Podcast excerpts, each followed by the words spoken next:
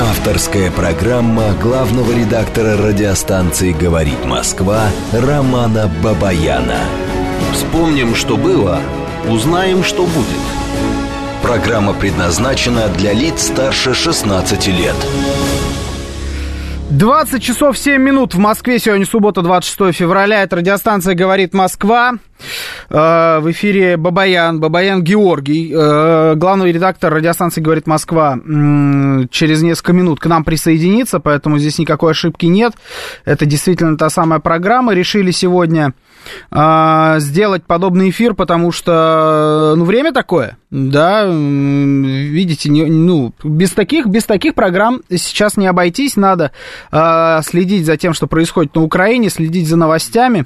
Есть у нас уже, скачался, скачалось видео? Ну, хорошо, сейчас тогда э, покажем брифинг Министерства обороны.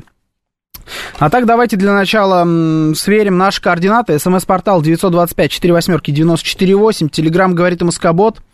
А, звоните 7373-94-8, код 495. Также подключайтесь к нашей YouTube-трансляции. А, она называется «Говорит Москва», канал наш называется «Говорит Москва», туда заходим, обязательно ставим лайки, дизлайки, подписываемся, подписываемся на канал. Есть у нас э, запись, запись брифинга, брифинг Министерства обороны Российской Федерации, последний на данный момент.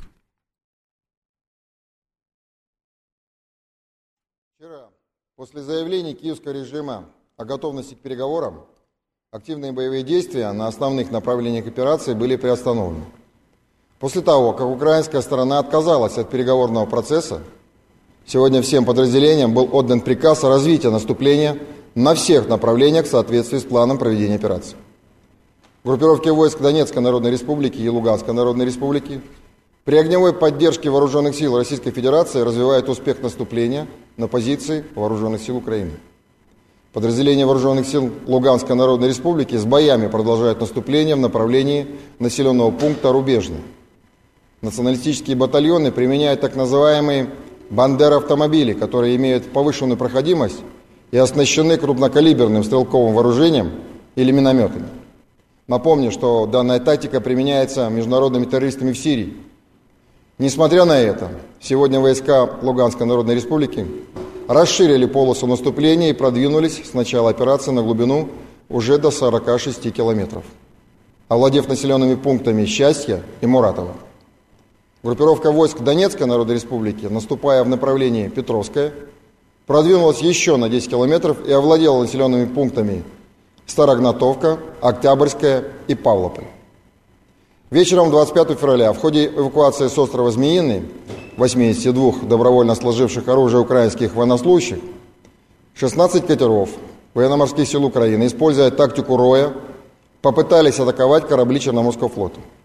Подчеркну, что часть атакующих украинских катеров действовала под прикрытием гражданских судов.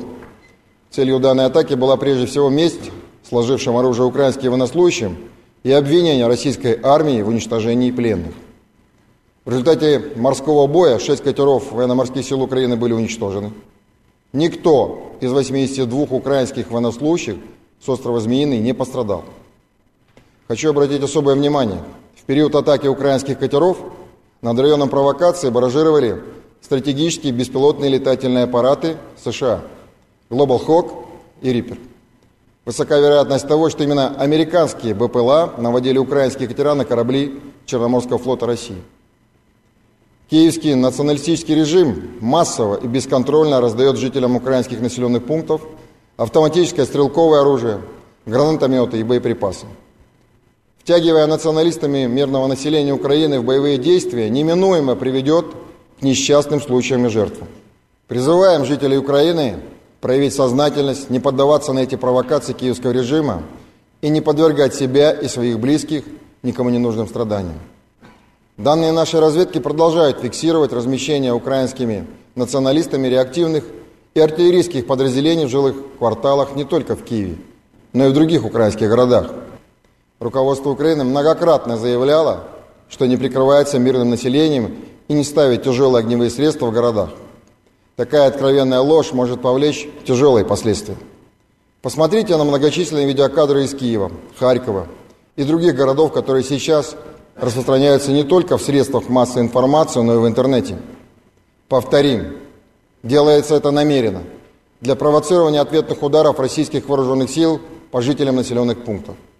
Украинское националистическое руководство применяет те же методы, как и террористы. Обращаемся к жителям Украины. Требуйте от преступной киевской власти немедленно убрать все тяжелые вооружения от своих домов и жилых кварталов городов. Еще раз подчеркну, российские вооруженные силы никаких ударов по жилым кварталам украинских городов не наносят. Вот такой вот был брифинг. А, это произошло у нас где-то в 6 часов вечера. Вот это видео попало в э, средства массовой информации. Ключевые вещи отсюда, на которые бы я хотел обратить ваше внимание. Но самая интересная история – это про подтверждение, официальное подтверждение тому, что а, украинские вооруженные силы размещают э, свои боевые машины того или иного вида и формата в городских кварталах между домами. Картинка у нас была, картинки достаточно много, подтверждающие нечто подобное. Косвенное подтверждение было в виде сообщений э, официальной киевской власти о том, что не надо фотографировать э, место дислокации в городах э, вооруженных сил. Ну, естественно, сейчас невозможно все не фотографировать, поэтому картинка так или иначе просачивалась. И вот подтверждение, пожалуйста. Отсюда хочется тоже вычленить один такой аргумент, да, такой заметочку, что так вели себя террористы в Сирии.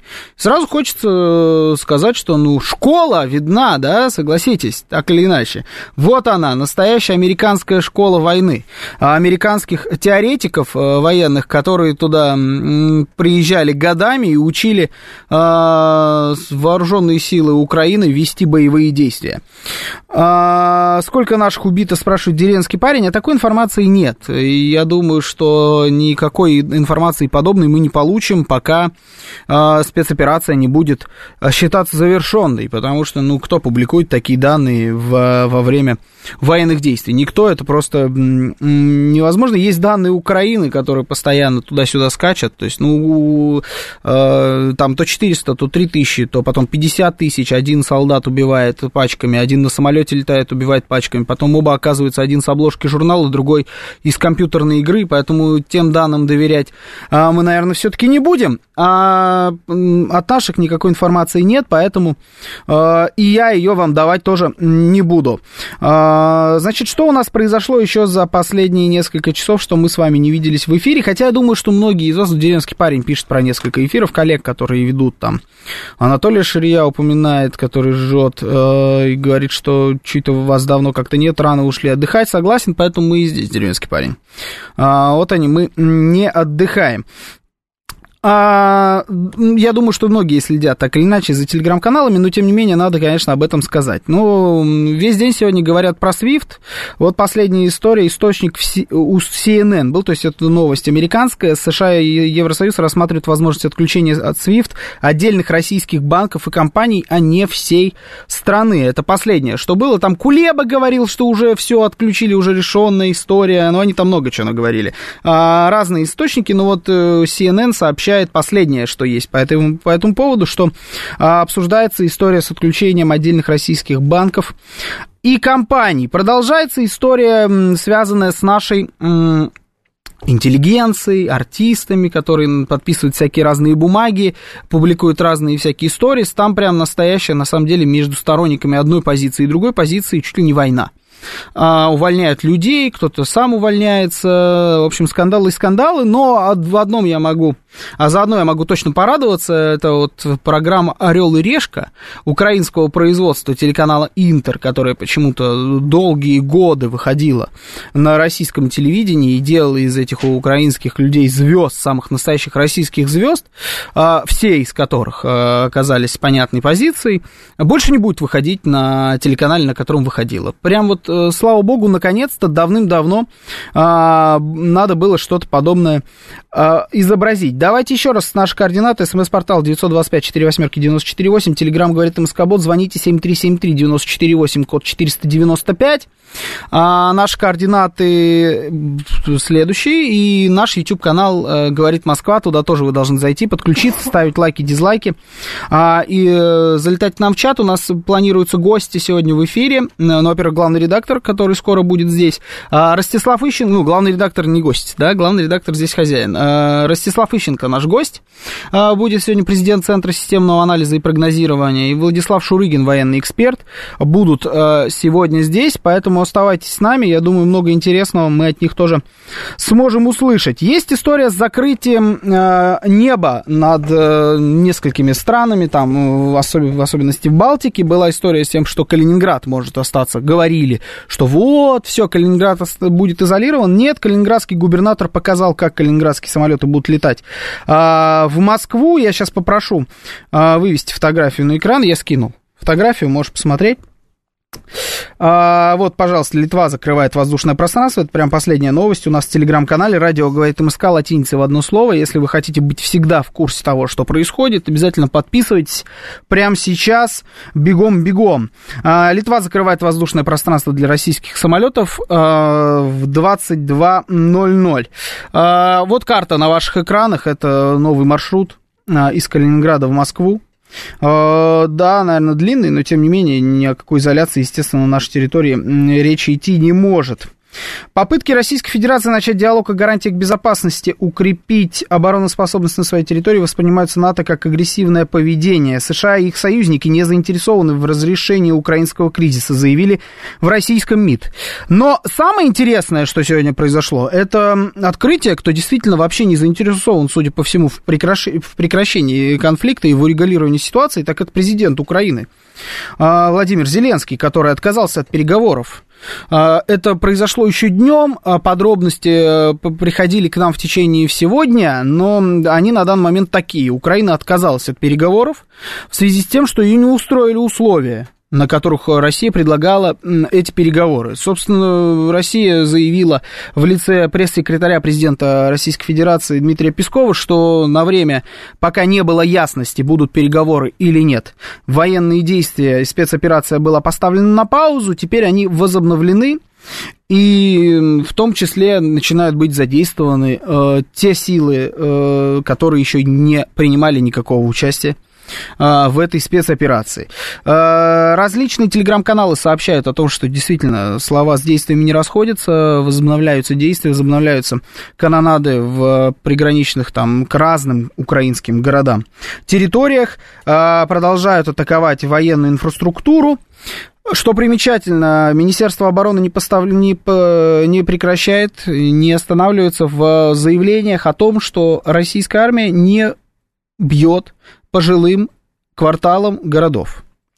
А, и на самом деле, а, как вот наблюдатель пишет, как можно взять миллионный зомби-город без жертв, какие варианты? Ну, судя по тому, как долго происходит это взятие, учитывая, что у меня как-то какой-то глухой звук стал, да, это, это, это ты что сделал? Нет? Странно. Может, у меня уши заложило. Ну, бывает. А как можно взять миллионный город без жертв?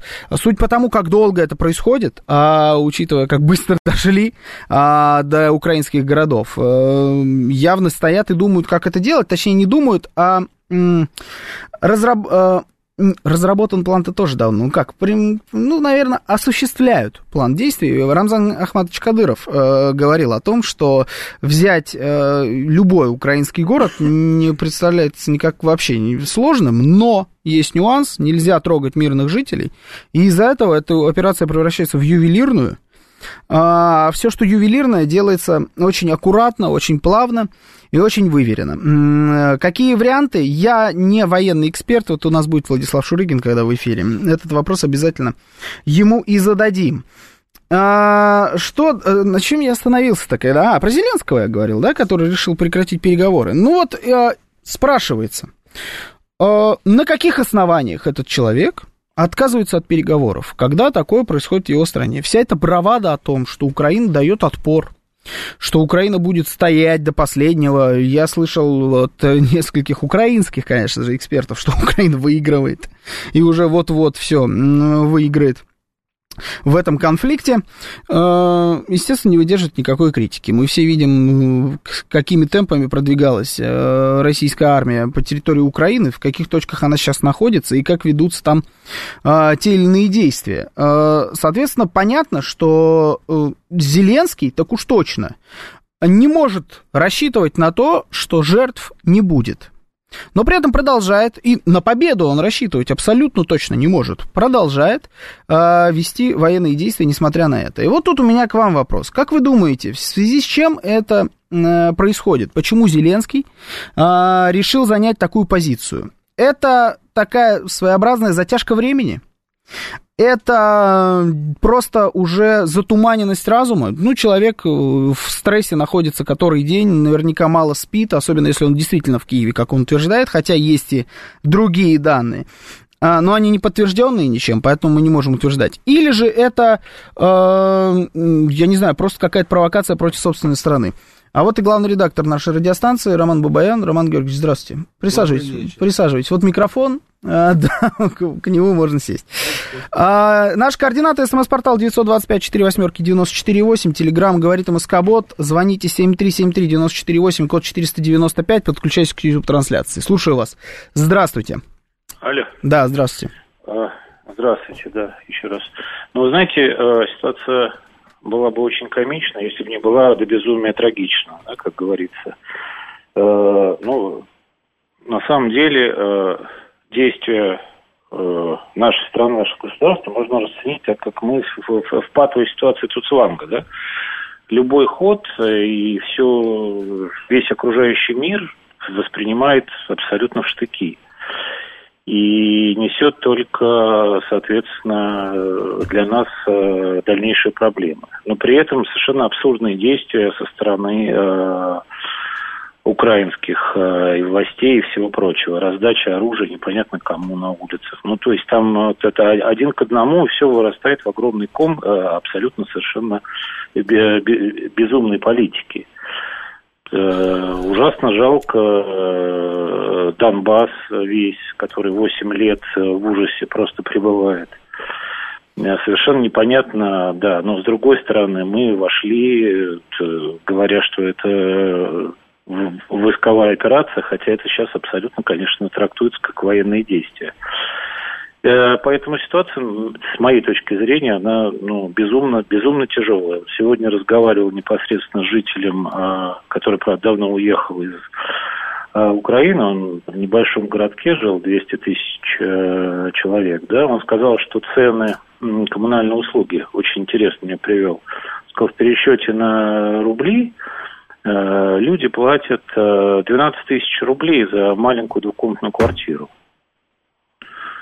но мне показалось совершенно безумным. А, да, и они совершенно не знают, как выживать. И большинство находится в Италии, в а, Польше, в других странах а, и пытаются заработать. Вот, вот так вот. В реальности все обстоит. То есть это, ну, это вот все, да, это вот такая да, совершенно в 21 веке непонятная это такой комок страшный, который возник, э, трагикомедии, которая вот, превращается в жуткую совершенно трагедию.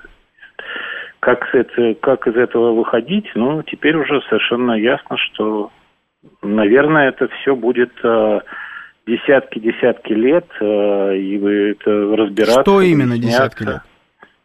Выяснять э, правоту пытаться доказать, что одна страна, да, э, выступала э, по законам добра, вторая нет. Ну, вы понимаете, как обычно бывает. То есть историки будут все переписывать на свой лад. Но это, это, это, это не закончится буквально вот через несколько дней, естественно.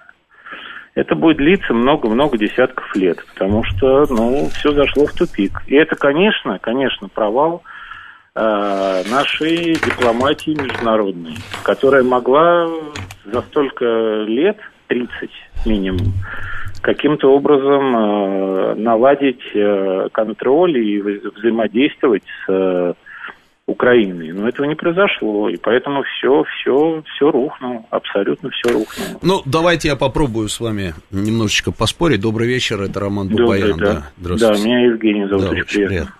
А, я согласен, что это затянется на долгие годы. если мы с вами про выяснение отношений между нами и а, вот этим вот комплектом западных государств, то это сто процентов на долгие годы. Да. Да, что касается того, что мы оказались в ситуации, когда любой ход будет плохой, Цукванг. Пардон. Мы оказались в этой ситуации не сейчас. Мы оказались в этой ситуации а, достаточно давно. И, ну, давайте так по-честному, мы пытались, пытались а, договориться со всеми. Если мы с вами отмотаем всю эту историю украинскую, вообще, в принципе, вот на 90 какой там первый год, да, в 91-м они стали независимыми.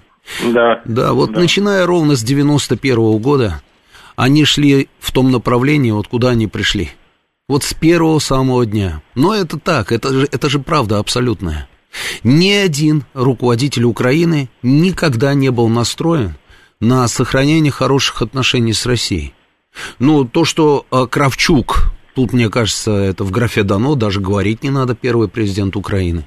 Давайте посмотрим на второго президента Украины, красный директор, господин Кучма, вроде бы как русскоговорящий, из Днепропетровска, ну, откуда он? Из, Днепр... из Днепропетровска.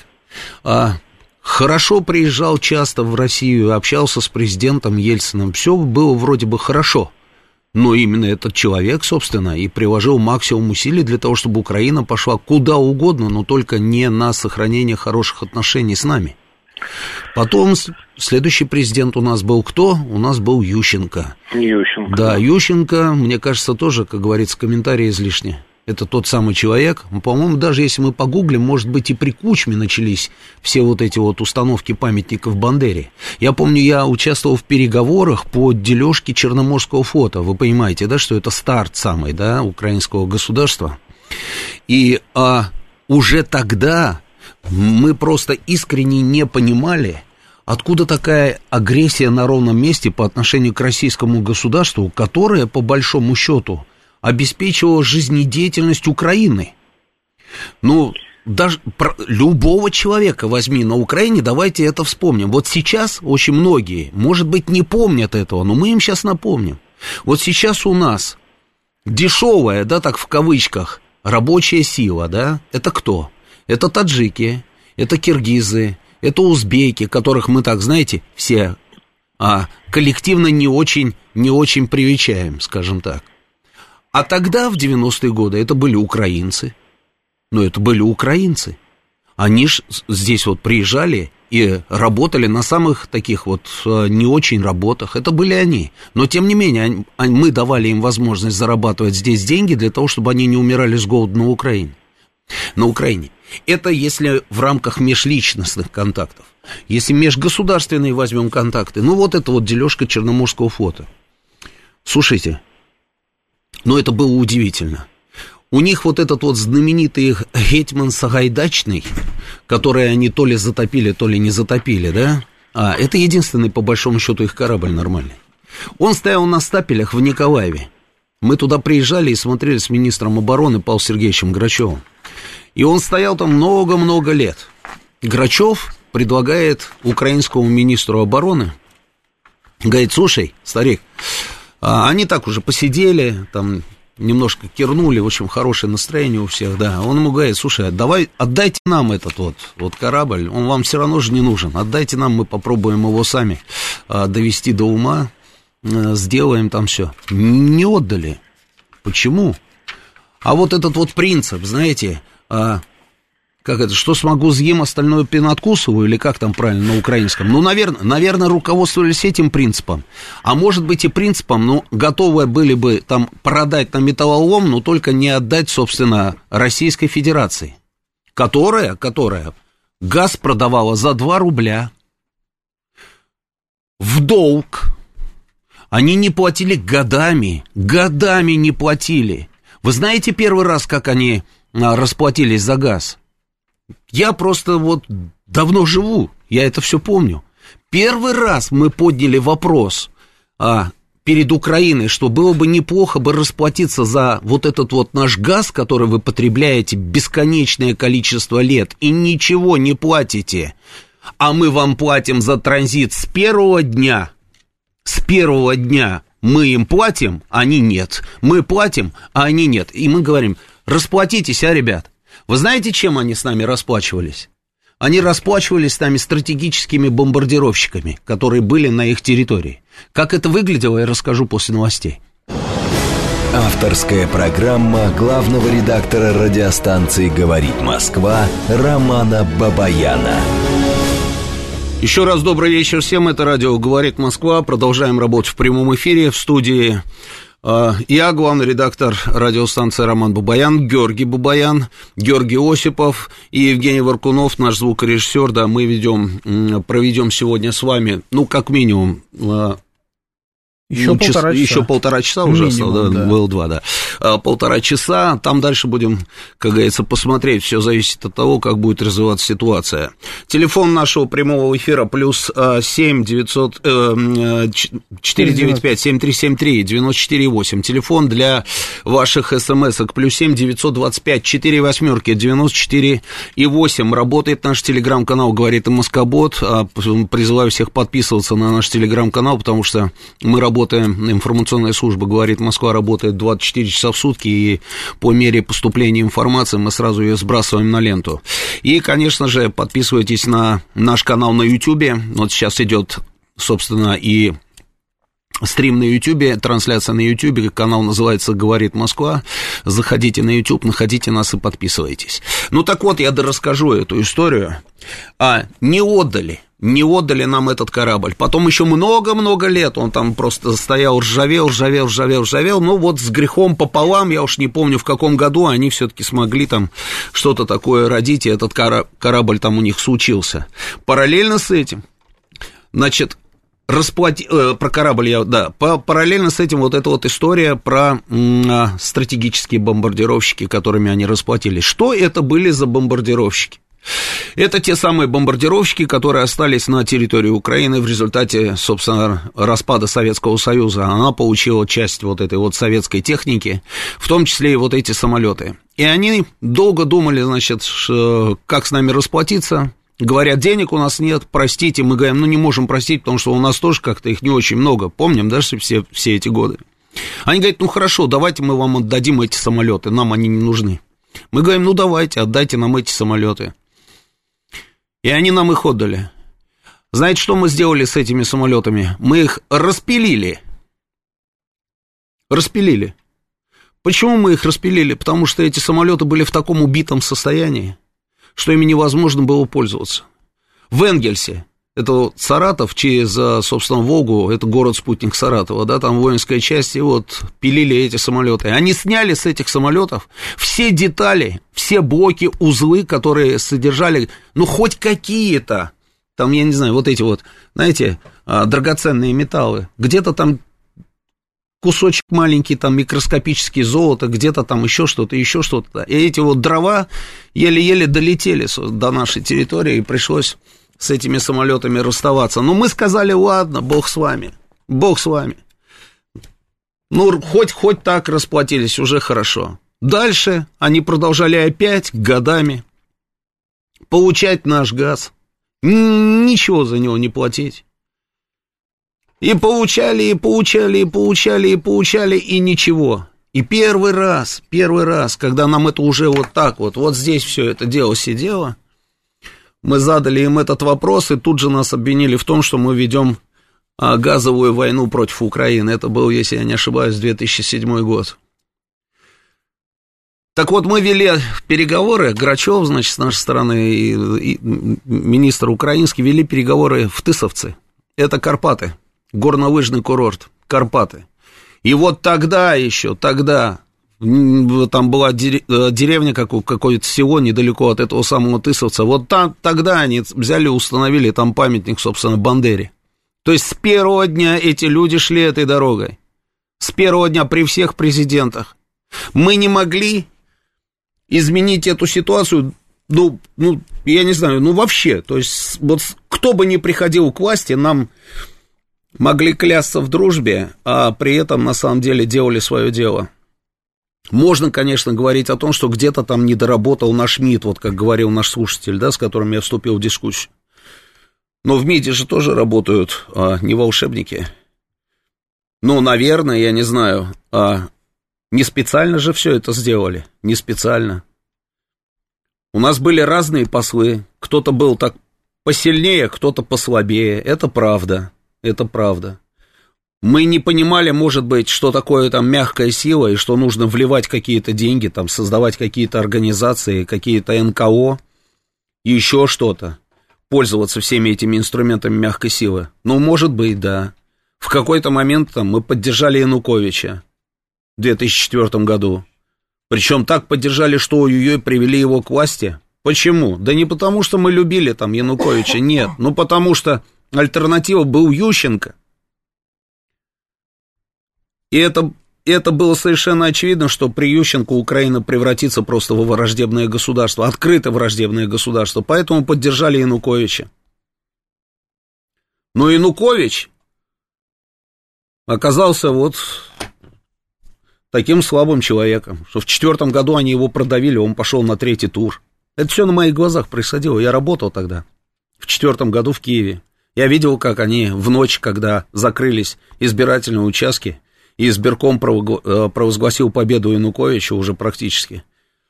Вся вот эта вот оранжевая братья во главе с Ющенко и с Тимошенко ломанулись на лесе Украинки в здание Центра избиркома,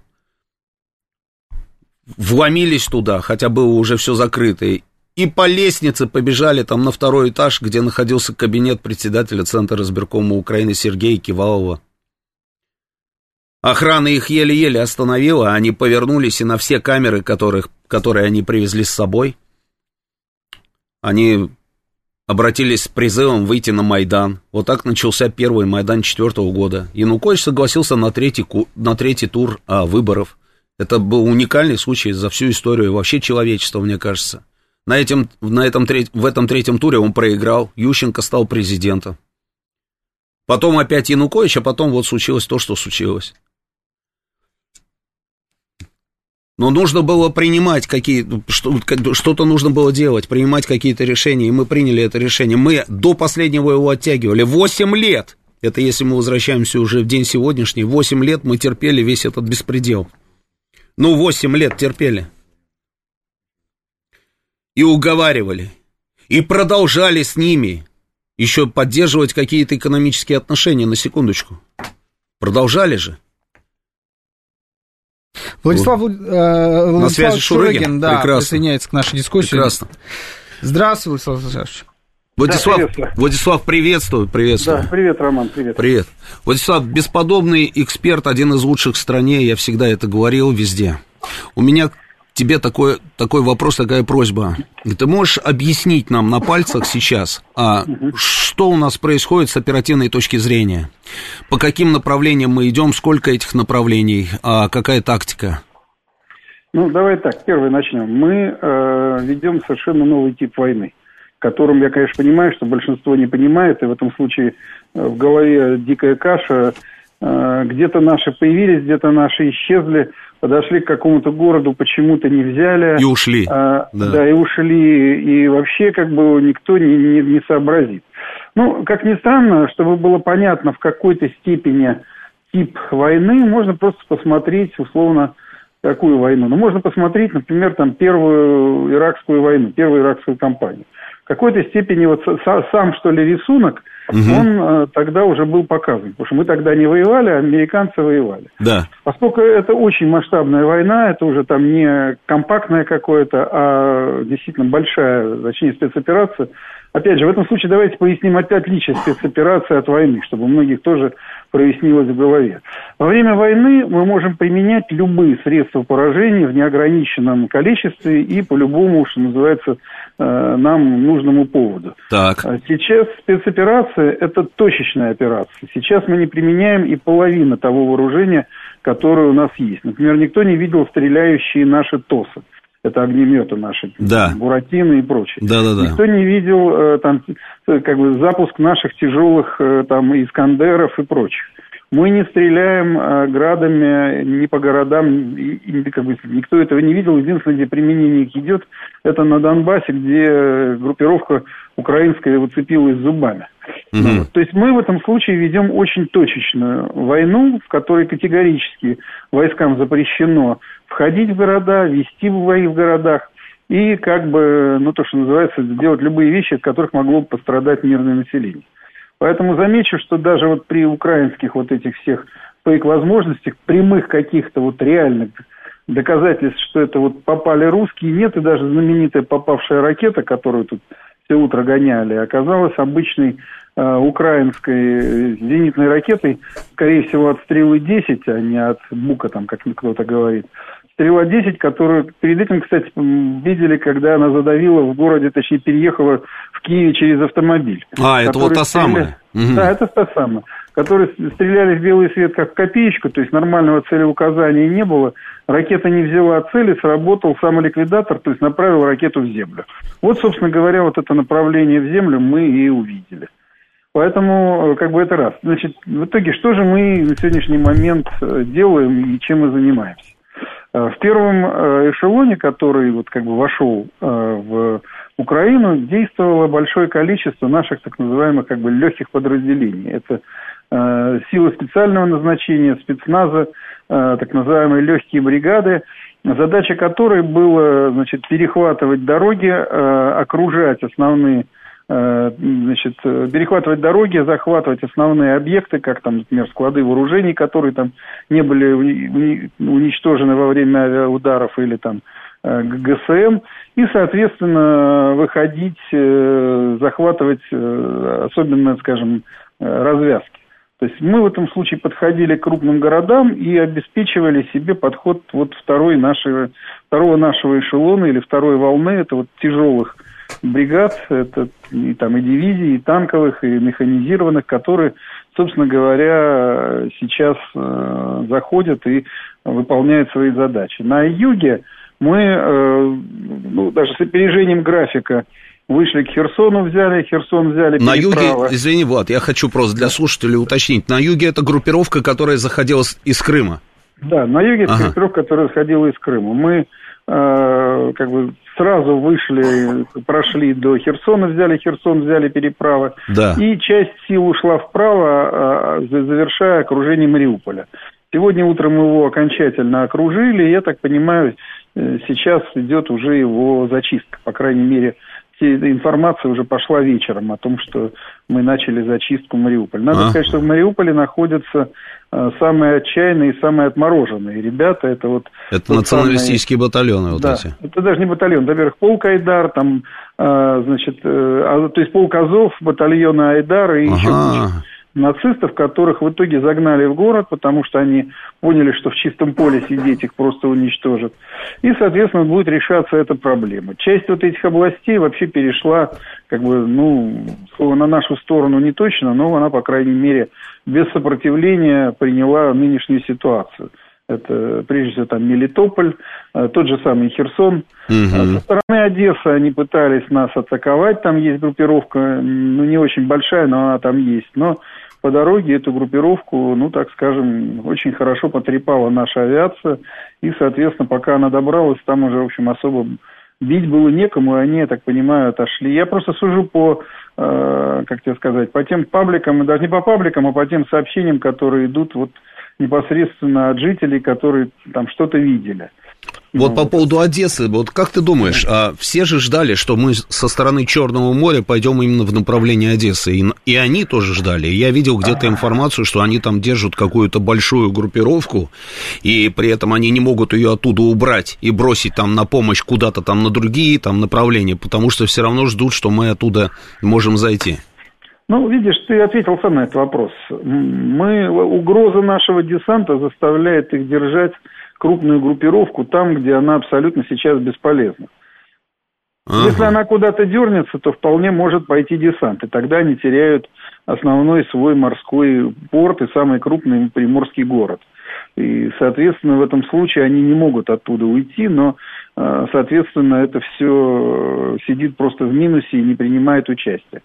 А вторая главная как бы, задача, или как вообще самая главная задача, это то, что президент назвал, в общем, очень правильно, демилитаризация. Угу. То есть наша задача на первом этапе э, всей операции большой – это провести демилитаризацию. Это значит лишить Украину военного потенциала. Угу. Мы уже лишили их военного потенциала с точки зрения, там, уничтожили э, всю авиацию и большую часть уничтожили э, там, зенитно-ракетных средств. Э, мы высокотехнологичные их пункты управлений, связи, радиолокационные станции, э, ну, то, что называется, вынесли. И сегодня это уже самые, так сказать, остатки потенциала, который, опять же, там постепенно по мере выявления уничтожается. У них осталось какое-то количество зенитно-ракетных комплексов, в том числе и там бегает где-то, по крайней мере, я слышал об этом, дивизион С-300, там, кочующий, который тоже, я думаю, что скоро будет выявлен и уничтожен. То есть вообще, как бы в этом отношении мы захватили господство в воздухе, и это дает нам просто огромное преимущество, потому что я вот смотрю даже по украинским э, пабликам, где сидят там близкие военнослужащих, там, родные, которые переписываются со своими э, мужьями, там, братьями сестрами, кто находится в вооруженных силах, и они все в один голос, ну, не воют, но, по крайней мере, э, голосят о том, что русская авиация просто ходит по головам, э, русские штурмовики, русские вертолеты. Опять же, в сети много видео там, уничтоженных колонн, видно, что их били непосредственно с воздуха. И, в общем, вот это очень серьезное наше преимущество, которым мы вовсю пользуемся. Главная была проблема, она сейчас постепенно снимается, это, конечно, самая сильная и мощная группировка вокруг Донбасса. Там находится... А, то есть почти... она здесь самая сильная, получается, не в районе да. Киева, а, нет, и Одессы, а нет, вот здесь? А Украина, безусловно, считала и готовилась к тому, что mm. самая мощная, mm-hmm. то есть самые большие бои, и в основном основные бои будут именно там, и что Россия, возможно, не решится на ввод войск, но уж там-то точно что-то будет происходить. Поэтому ага. там у них собраны самые боеспособные бригады, самые боеспособные части, самые обученные, самые современные вооружения, все это там. Опять же, там они 8 лет готовили этот э, район обороны, они готовились угу там э, защищаться, они готовили группировки, другие как бы подходить, если что, на помощь из Одессы, и там из-под Харькова, и в том числе из-под Киева, если бы наши не пошли. Но в итоге вот два дня, двое суток э, республики сковывали э, своими боевыми действиями эту группировку, не давали ей никуда двинуться. Ну, вот. И сегодня к вечеру, в общем, перелом, можно сказать, наступил. То есть они, э, насколько известно, получили приказ э, срочно отходить к Киеву. Для них этот приказ крайне болезненный, крайне тяжело выполнить, потому что одно дело сидеть в земле, глубоко зарывшись, и пережидать непрерывный удар, а мы, в общем, на самом деле очень мощно расковыриваем эту оборону, и угу. они несут потери, они э, как бы теряют большое количество личного состава вооружения – а другое дело сейчас пытаться маршировать по дорогам со всей техникой, будучи полностью открытыми и не имея никаких эффективных средств ПВО. Да, потенциальная цель такая получается, да. Угу. Да, но надо понимать, что это большая группировка, очень большая. Это почти там больше 40 тысяч, понимаешь? Угу. Это вот непосредственно те, кто там сидят. И, конечно, они будут, они злые, они будут пытаться пробиться Киеву. Но Общий замысел, как я уже сказал, главный – это бить противника по частям, лишать его вот этой организованной вооруженной структуры, которая могла бы э, так или иначе, но оставаясь в распоряжении э, украинского руководства, пытаться что-то делать. Их можно было бы там доукомплектовывать, довооружать. Э, вот задача в этом случае всего этого лишить. Мы работаем по дорогам очень активно, почти, вплоть, вплоть даже до Львовской области, даже там – удары наносились. Естественно, на Украине э, куча фейков, куча паники, они воюют сами с собой, там непрерывные слухи о каких-то выброшенных русских десантах, которые там э, куда только не выбрасывались. На а диверсантов деле... сколько по, по, по, это самое ловят просто ну, каждую да, минуту половили, по постреляли сотне, да. там уже целую дивизию, там да, целую да, да. армию перестреляли. Ну, вот, э, и причем, понимаешь, там даже людей, которые выходят там ночью, что-то снимают, там, подняв телефон вверх, и их тут же, значит, э, там все деревни ловят и, видимо, на месте забивают. Понимаешь? То есть в этом случае даже с телефоном на улице зажженным опасно находиться. Вот эта истерия, она, конечно, показывает тот уровень непонимания самими украинцами, и в том числе и украинской властью, в какой ситуации они оказались. Ну, повторюсь, наша задача не входить в города. Это вот как бы вот очень четко. Наоборот, мы стараемся э, затолкать или за, при, вдавить те части, которые около городов находились, чтобы они не мешали нам э, как бы занимать оперативный простор в города, потому что это будет уже вторая задача, и она будет очень тяжелой. Вот как ее, да, вот я как, ну хорошо, допустим, первую часть там мы выполним, а потом вторая, вот как потом их выкуривать, собственно, из городов, они же там тоже могут корни пустить. Вон в Понимаешь? школьных дворах разворачивают артиллерийские позиции. А, ну, давай, во-первых, сейчас дождемся, как пройдет операция по освобождению Мариуполя, потому что я думаю, что по ней уже многие вещи будут видны, то, как это делается. А, надо понимать, что далеко не все города будут готовы у себя держать э, весь этот сброд. И далеко не все жители будут в восторге от того, что они станут мишенями. Поэтому психологическое давление на них будет очень большое. Ну, то есть на это мы тоже ставку делаем, да, что там изнутри, собственно, Во-вторых, могут... мы, конечно, готовы будем вести с такими э, как бы окруженными частями переговоры. Если как бы, угу. война будет проиграна и собственно говоря, армии больше не будет существовать как организованные силы. Угу. Много ли людей готовы будут там стоять насмерть, я, честно говоря, сильно сомневаюсь. Такие будут, безусловно, там упоротые нации и прочее. Угу. Но основные, я думаю, что силы, скорее всего, э, как бы примут новую ситуацию. Во-вторых, у нас есть огромный опыт. Мы провели масштабные аналогичные операции в Сирии. Э, Причем там были противники, но никак не, скажем так, не более согласны э, там, на что-то, чем, э, допустим, на Украине.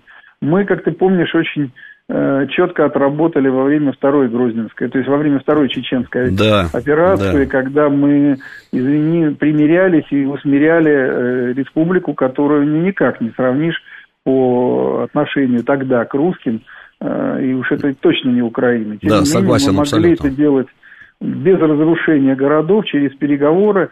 Понимаешь, эм, когда будет ликвидирована вот эта вот военная группировка, когда огромное количество городов и сел будет освобождено, когда по ним начнут как глухонемых свиней гонять вот этих нациков местных, то есть они утратят вот эту свою силу и организованность, тогда ведь из подполья вылезут, ну, из подполья такого человеческого, угу. вылезет огромное количество той Укра... у тех украинцев, которые все эти годы были фактически в затворе. То есть наших боялся, людей, наши да, люди. Кто боялся угу. поднять голову, кто боялся о себе что-то сказать.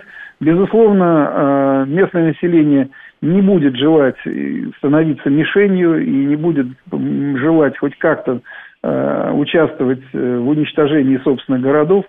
Как я уже сказал, это будет очень серьезное давление изнутри. Естественно, местные администрации тоже за редким, наверное, исключением, но будут, так сказать, э, ну, то, что называется, упорото строить баррикады.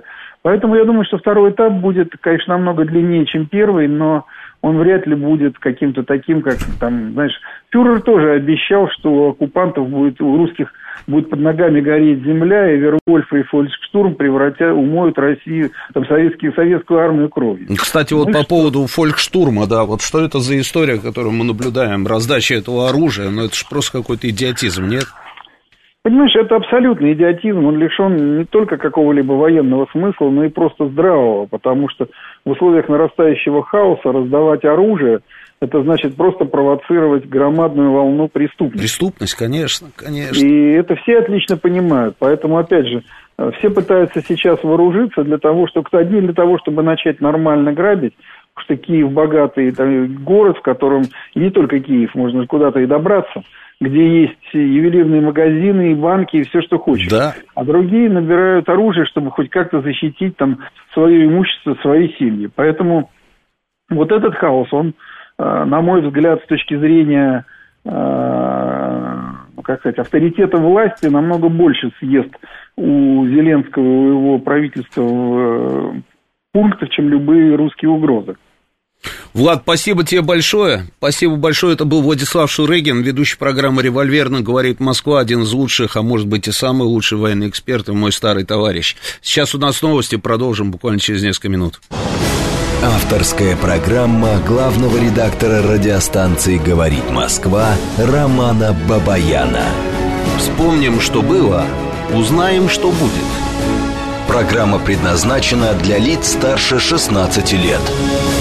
Еще раз добрый вечер. Радио «Говорит Москва». Я Роман Бабаян, главный редактор радиостанции. Продолжаем работу в прямом эфире. В студии я, помимо меня, Георгий Бабаян, Георгий Осипов и звукорежиссер Евгений Варкунов. А, ну, действительно, вот вспомним, что было, и узнаем, что будет. Это вот ровно, ровно так и происходит. Давай я новости зачитаю. Давай зачитывай да, новости последние. Из обращения Зеленского, свежего обращения, которое вышло несколько Да. минут назад.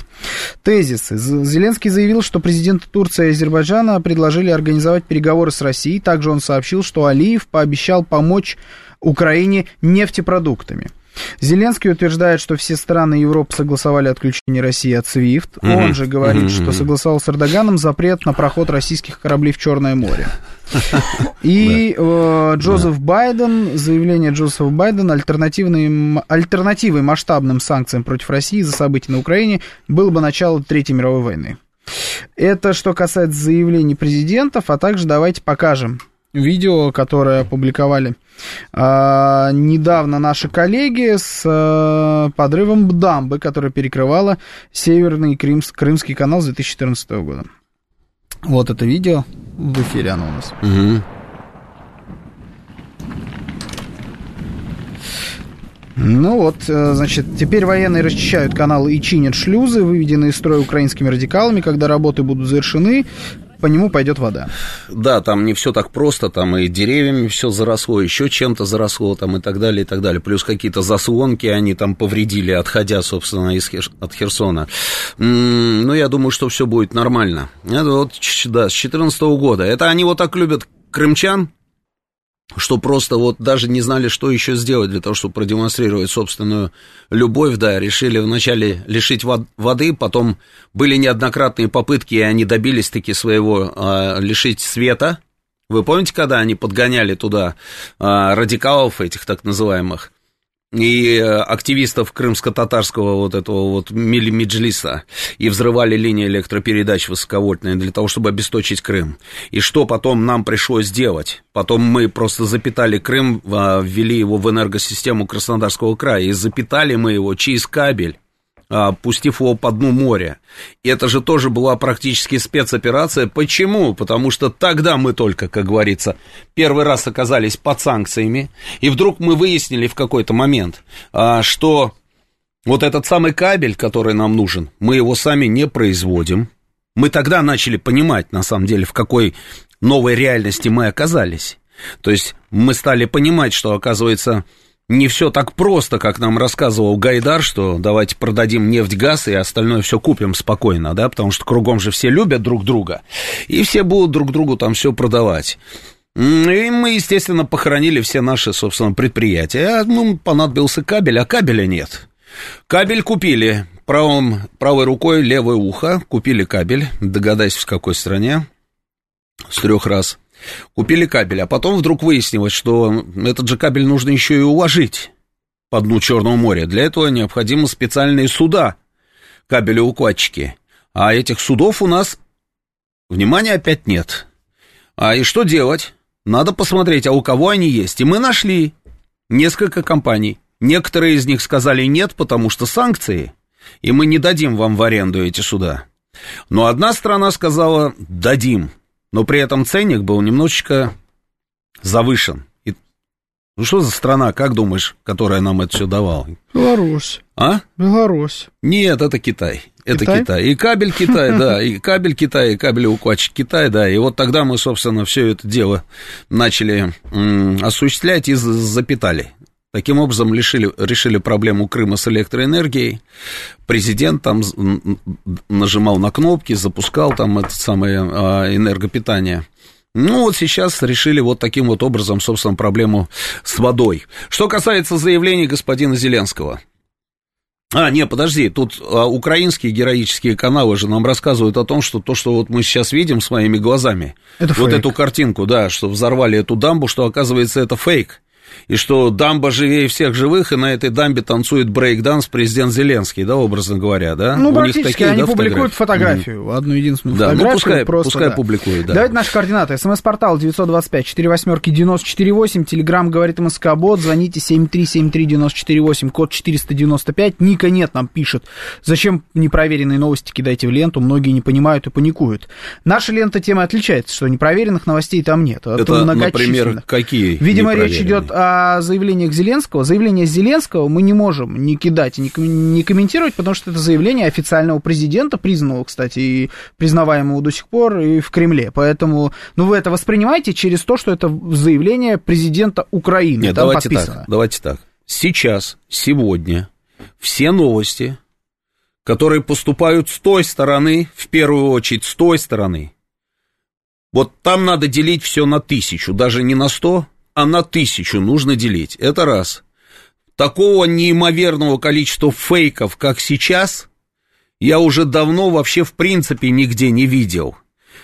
Ну, и причем, это, знаете, тут, тут даже никто особо не заморачивается там. И а, никто и не думает, поверят или не поверят. Главное запулить. Компьютерная игра, о которой ты говорил, это еще так себе вариант. Но когда показывают съемки фильма про Великую Отечественную войну, Да, было такое. и там бегают люди в одежде, собственно, 41-го, 42-го, 43-го годов. Ну, это На фоне танков видно, да. той На эпохи. да, на фоне там какой-то техники, там, тех времен и так далее. И, и- и нам рассказывают о том, что это вот боевые действия ведет русская армия. Но это уже за пределами добра и зла. Поэтому я призываю, а, вы делите на тысячу. Но что касается заявлений Зеленского, здесь ничего делить не надо. Вот он говорит там, да, мы с вами можем только комментировать. Вот эти вот заявления мне понравились, то, что ты зачитывал, что Зеленский заявил, что президенты Турции и Азербайджана предложили организовать переговоры с Россией. Ну, отлично. Турция предлагала свои услуги задолго до того, как. Но при этом мне кажется, что Эрдогана можно, собственно, называть Сен-Симон, Фурье, Оуэн, там, я не знаю, там, именем любого классика утопизма, потому что предположить, что Владимир Путин воспользуется услугами посредническими Эрдогана и будет вести переговоры где-то на территории Турции, в Анкаре а, с Украиной, ну, это, это я, я даже не знаю, что. Следующий, значит, пункт заявления Зеленского. Он сообщил, что Алиев пообещал помощь Украине нефтепродуктами. Отлично, вопросов нет. Я в это тоже не верю, конечно же. Почему? Потому что, как вы думаете, для этого Алиев приезжал сюда вот буквально а, на днях? Для того, чтобы потом вот взять и предложить какие-то там нефтепродукты Украине? Ну, допустим, ладно, хорошо. А вопрос простой.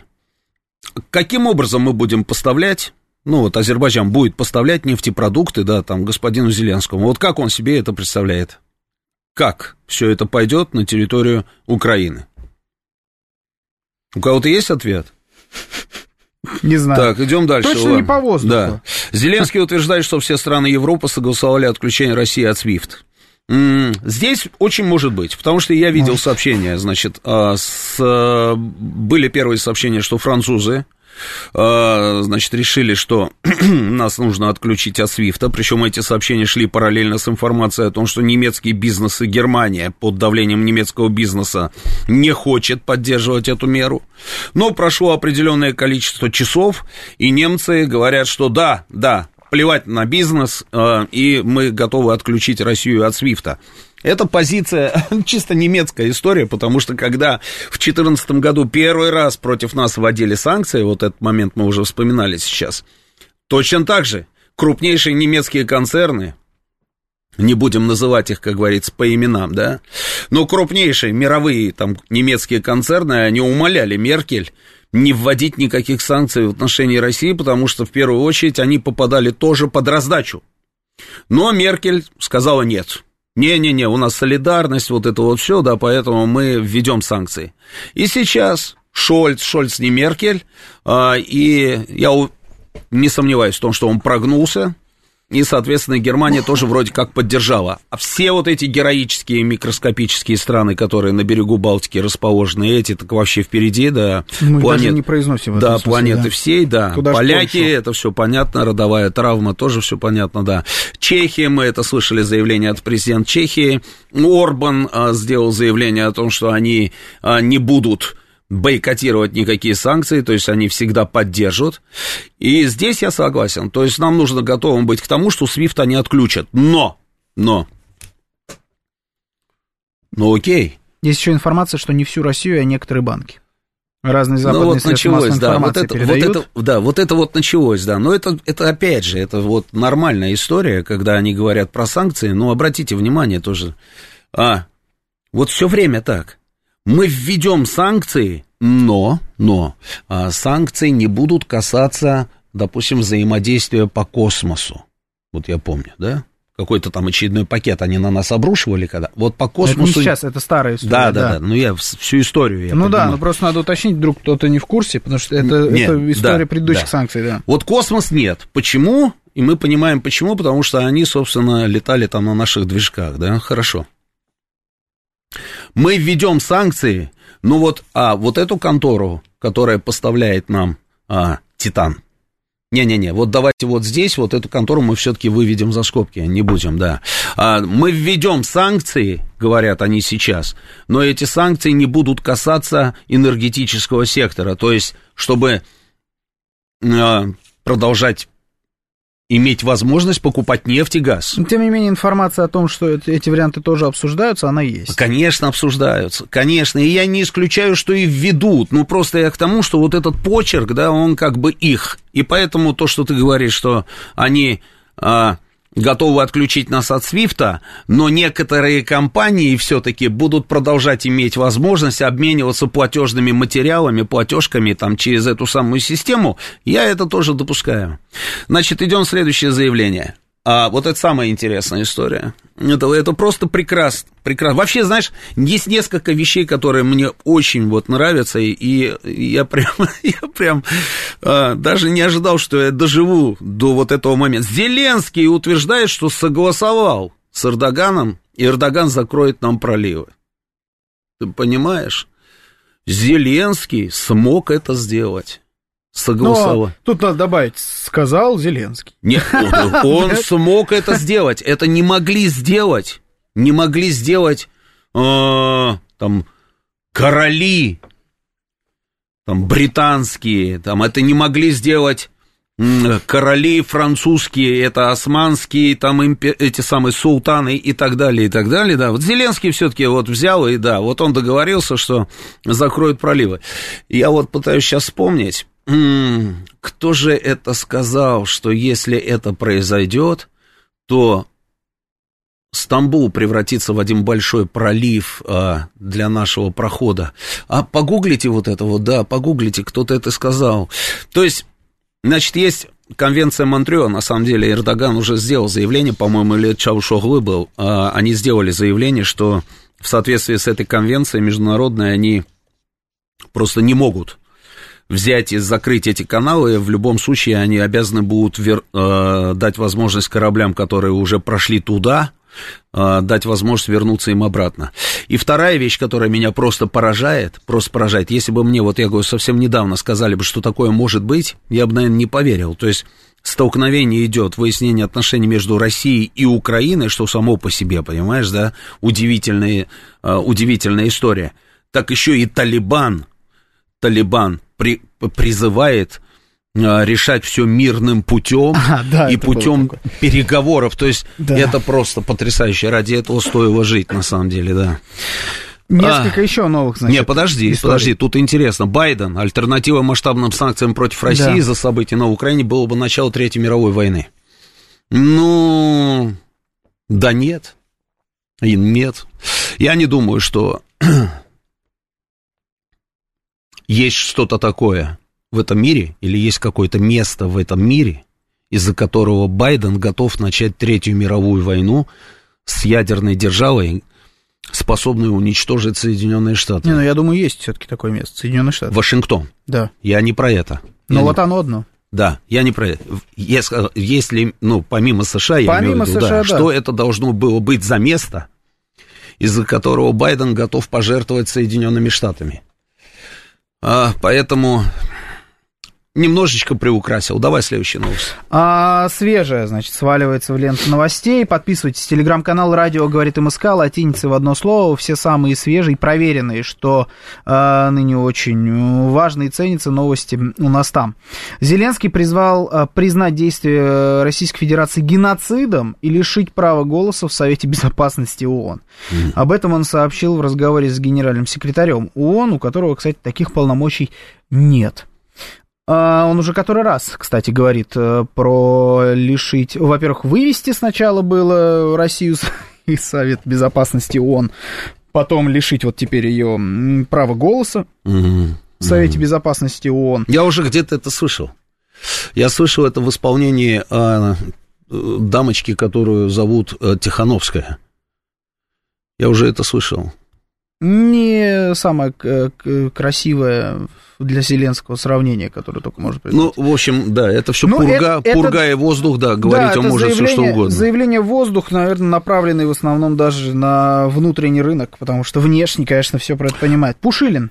Вооруженные силы Украины не выпускают жителей из Мариуполя, а они практически в заложниках. Мгм, мгм. Возвращаемся к тому, о чем говорил Влад Шурыгин. У нас, видишь, он, а, как сам военный человек, он объясняет, на самом деле, замысел там нашего генерального штаба.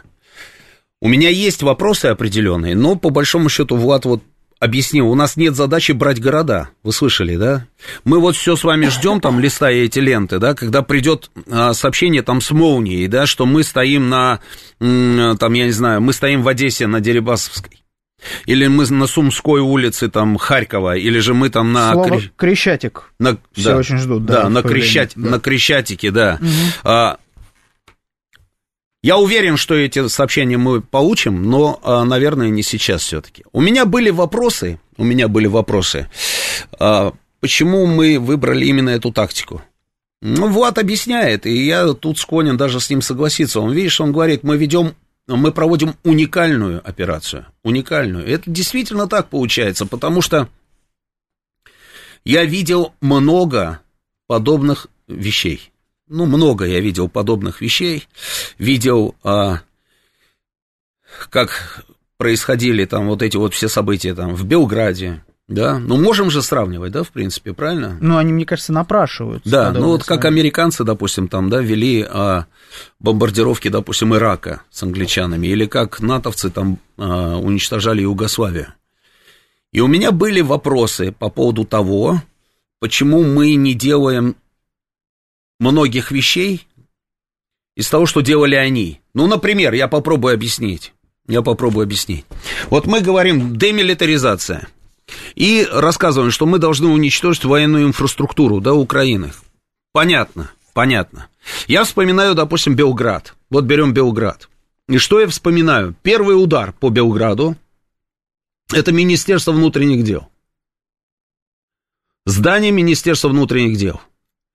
А и американцы, и натовская пресс-служба тут же, тут же, даже, по-моему, сам Хавьер Салано, он тогда вышел в эфир и сразу рассказал о том, что почему мы нанесли этот удар по этому зданию, а это огромный комплекс зданий, ну, на одном из центральных проспектов Белграда. Почему мы нанесли удар по этому зданию? Потому что там существовал, значит, штаб, который координировал действия всех подразделений, которые так или иначе входят в структуру МВД, это раз. Во-вторых, там огромные склады были с оружием и боеприпасами. И это действительно так, потому что когда я туда пришел, а я туда пришел даже раньше, чем туда приехали пожарные со своим оператором. И вот я работаю на камеру, тогда же не было телефонов, да, чтобы раз там и сразу ты в эфире. Нет, нужна целая история была. Микрофон, кабель, воткнув камеру в битакам, и стоишь, наговариваешь, значит, на эту камеру, а потом еще нужно все это было отправить в Москву, перегнать этот материал. И вот эти вот взрывы за моей спиной, это взрывались как раз эти самые вот, э, собственно, Боеприпасы. боеприпасы, да, и я все время там, знаешь, инстинктивно уже там, как будто по тебе ведется огонь, там ты начинаешь там э, пригибаться и, и так далее. Дальше, дальше. Они наносили удары по мостам. Они снесли все мосты.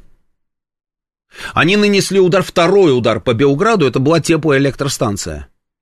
Теплоэлектростанция в Новом Белграде. Это район города, ну, Новый Белград называется, да, в Новом Белграде. А теплоэлектростанция. И объяснили, что теплоэлектростанция, она снабжает электричеством весь Белград.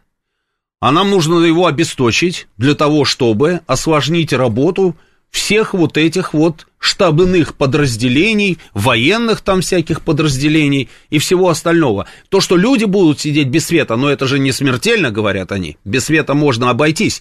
А, а вот эти зато у них будут временные трудности, потому что они будут вынуждены пользоваться генераторами, но на генераторах много не наработаешь. То есть, вот смотри, я фиксирую, да, здание Министерства внутренних дел – а, возьмем сюда здание, сюда же воткнем в эти стратегические объекты, здание Министерства обороны, ну вот как у нас, да, на Арбатской площади, здание Генерального штаба, на Фрунзенской набережной, комплекс зданий Министерства обороны. Это стратегические объекты, военная инфраструктура. Безусловно. Совершенно верно. В Киеве это есть? Конечно, есть. Здание, допустим, там служб безопасности Украины в Киеве, главное здание. Мы же знаем, где оно находится. Конечно, знаем. Здание МВД знаем, где находится в Киеве, знаем Министерство обороны, знаем, где находится в Киеве, знаем, где находится штаб так называемой гвардии, знаем, конечно, знаем. Но, тем не менее, мы не наносим ударов туда. У меня вопрос, почему? А, давайте на новости, да, Саш? Новости, все, давайте на новости, а потом дальше я разовью свою мысль, продолжим. Авторская программа главного редактора радиостанции «Говорит Москва» Романа Бабаяна. 21.36 в Москве. Это радио «Говорит Москва». Продолжаем работу в прямом эфире. Это спецвыпуск, посвященный событиям на Украине. В студии Роман Бабаян, я главный редактор радиостанции. Кроме меня в студии работает Георгий Бабаян, ведущий нашей радиостанции, Георгий Осипов, продюсер радиостанции и Евгений Варкунов, наш звукорежиссер. Мы сейчас находимся здесь. Телефоны а, прямого эфира 8495-7373-94,8. Телефон для ваших смс-ок. Плюс 7 925 4 восьмерки, 94,8. Работает наш телеграм-канал, подписывайтесь на наш телеграм-канал, это самые свежие новости, мы а, перешли практически в режим информационного агентства. Наш телеграм-канал говорит МСК Бот. Нет, И... это говорит МСК Бот для связи. Радио говорит Ай, МСК. Да, господи, да. Только а, надо подписываться. Да, да, подписывайтесь, да, совершенно верно. И, соответственно, а, подписывайтесь на наш канал на YouTube, идет стрим. У нас здесь есть тоже чат. Я, правда, его не вижу, но его видит Георгий, следит за ним, да. И, вы там можете тоже высказывать свое мнение, задавать какие-то вопросы, и я постараюсь на все ответить. Итак, рассказываю дальше. Значит, что они сделали потом? А, удар по нефтеперерабатывающему заводу в Панчево. Вот прям загуглите, вот чтобы, как говорится, я не был голословным, и вы увидите – Удар по нефтеперерабатывающему заводу в Панчево. Это было просто что-то невероятное. Кто-нибудь из вас видел, как горит нефтеперерабатывающий, гигантский нефтеперерабатывающий завод? Я это видел. Мы на машине, представляешь, вот завод и трасса, да, и мы едем на машине, вышли, чтобы снять вот этот вот, вот этот вот пожар, этот грандиозных размеров. Находиться на улице просто невозможно от этого жара сумасшедшего, представляешь, да? И они объясняют, Конечно, это стратегический объект, это военная инфраструктура, потому что именно, собственно, на, мы хотим лишить там югославскую армию э, поставок вот этих вот топлива, чтобы техника не, не могла перемещаться. А, вот, пожалуйста, записываю. Нефтеперерабатывающий завод. Мосты.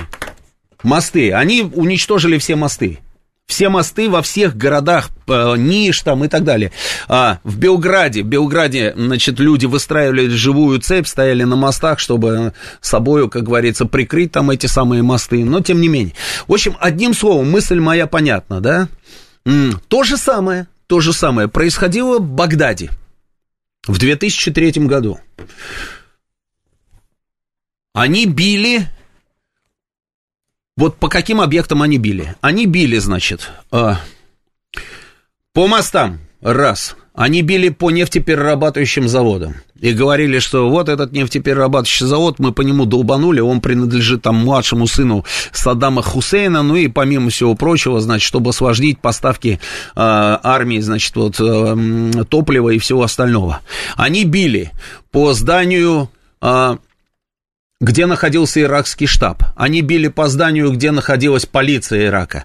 Они били по главному телеграфу, зданию главного телеграфа Ирака. А вот я сейчас сбросил тебе, да, Георгий, там какие-то фотографии, вот те, которые ты уже получил, выводи нашим а, людям, я сейчас буду комментировать. Вот это вот здание, вот смотрите, вот, вот верни эту фотку. Она Вернее, есть, я, она в эфире, а, вот да. я ее вижу, да, все.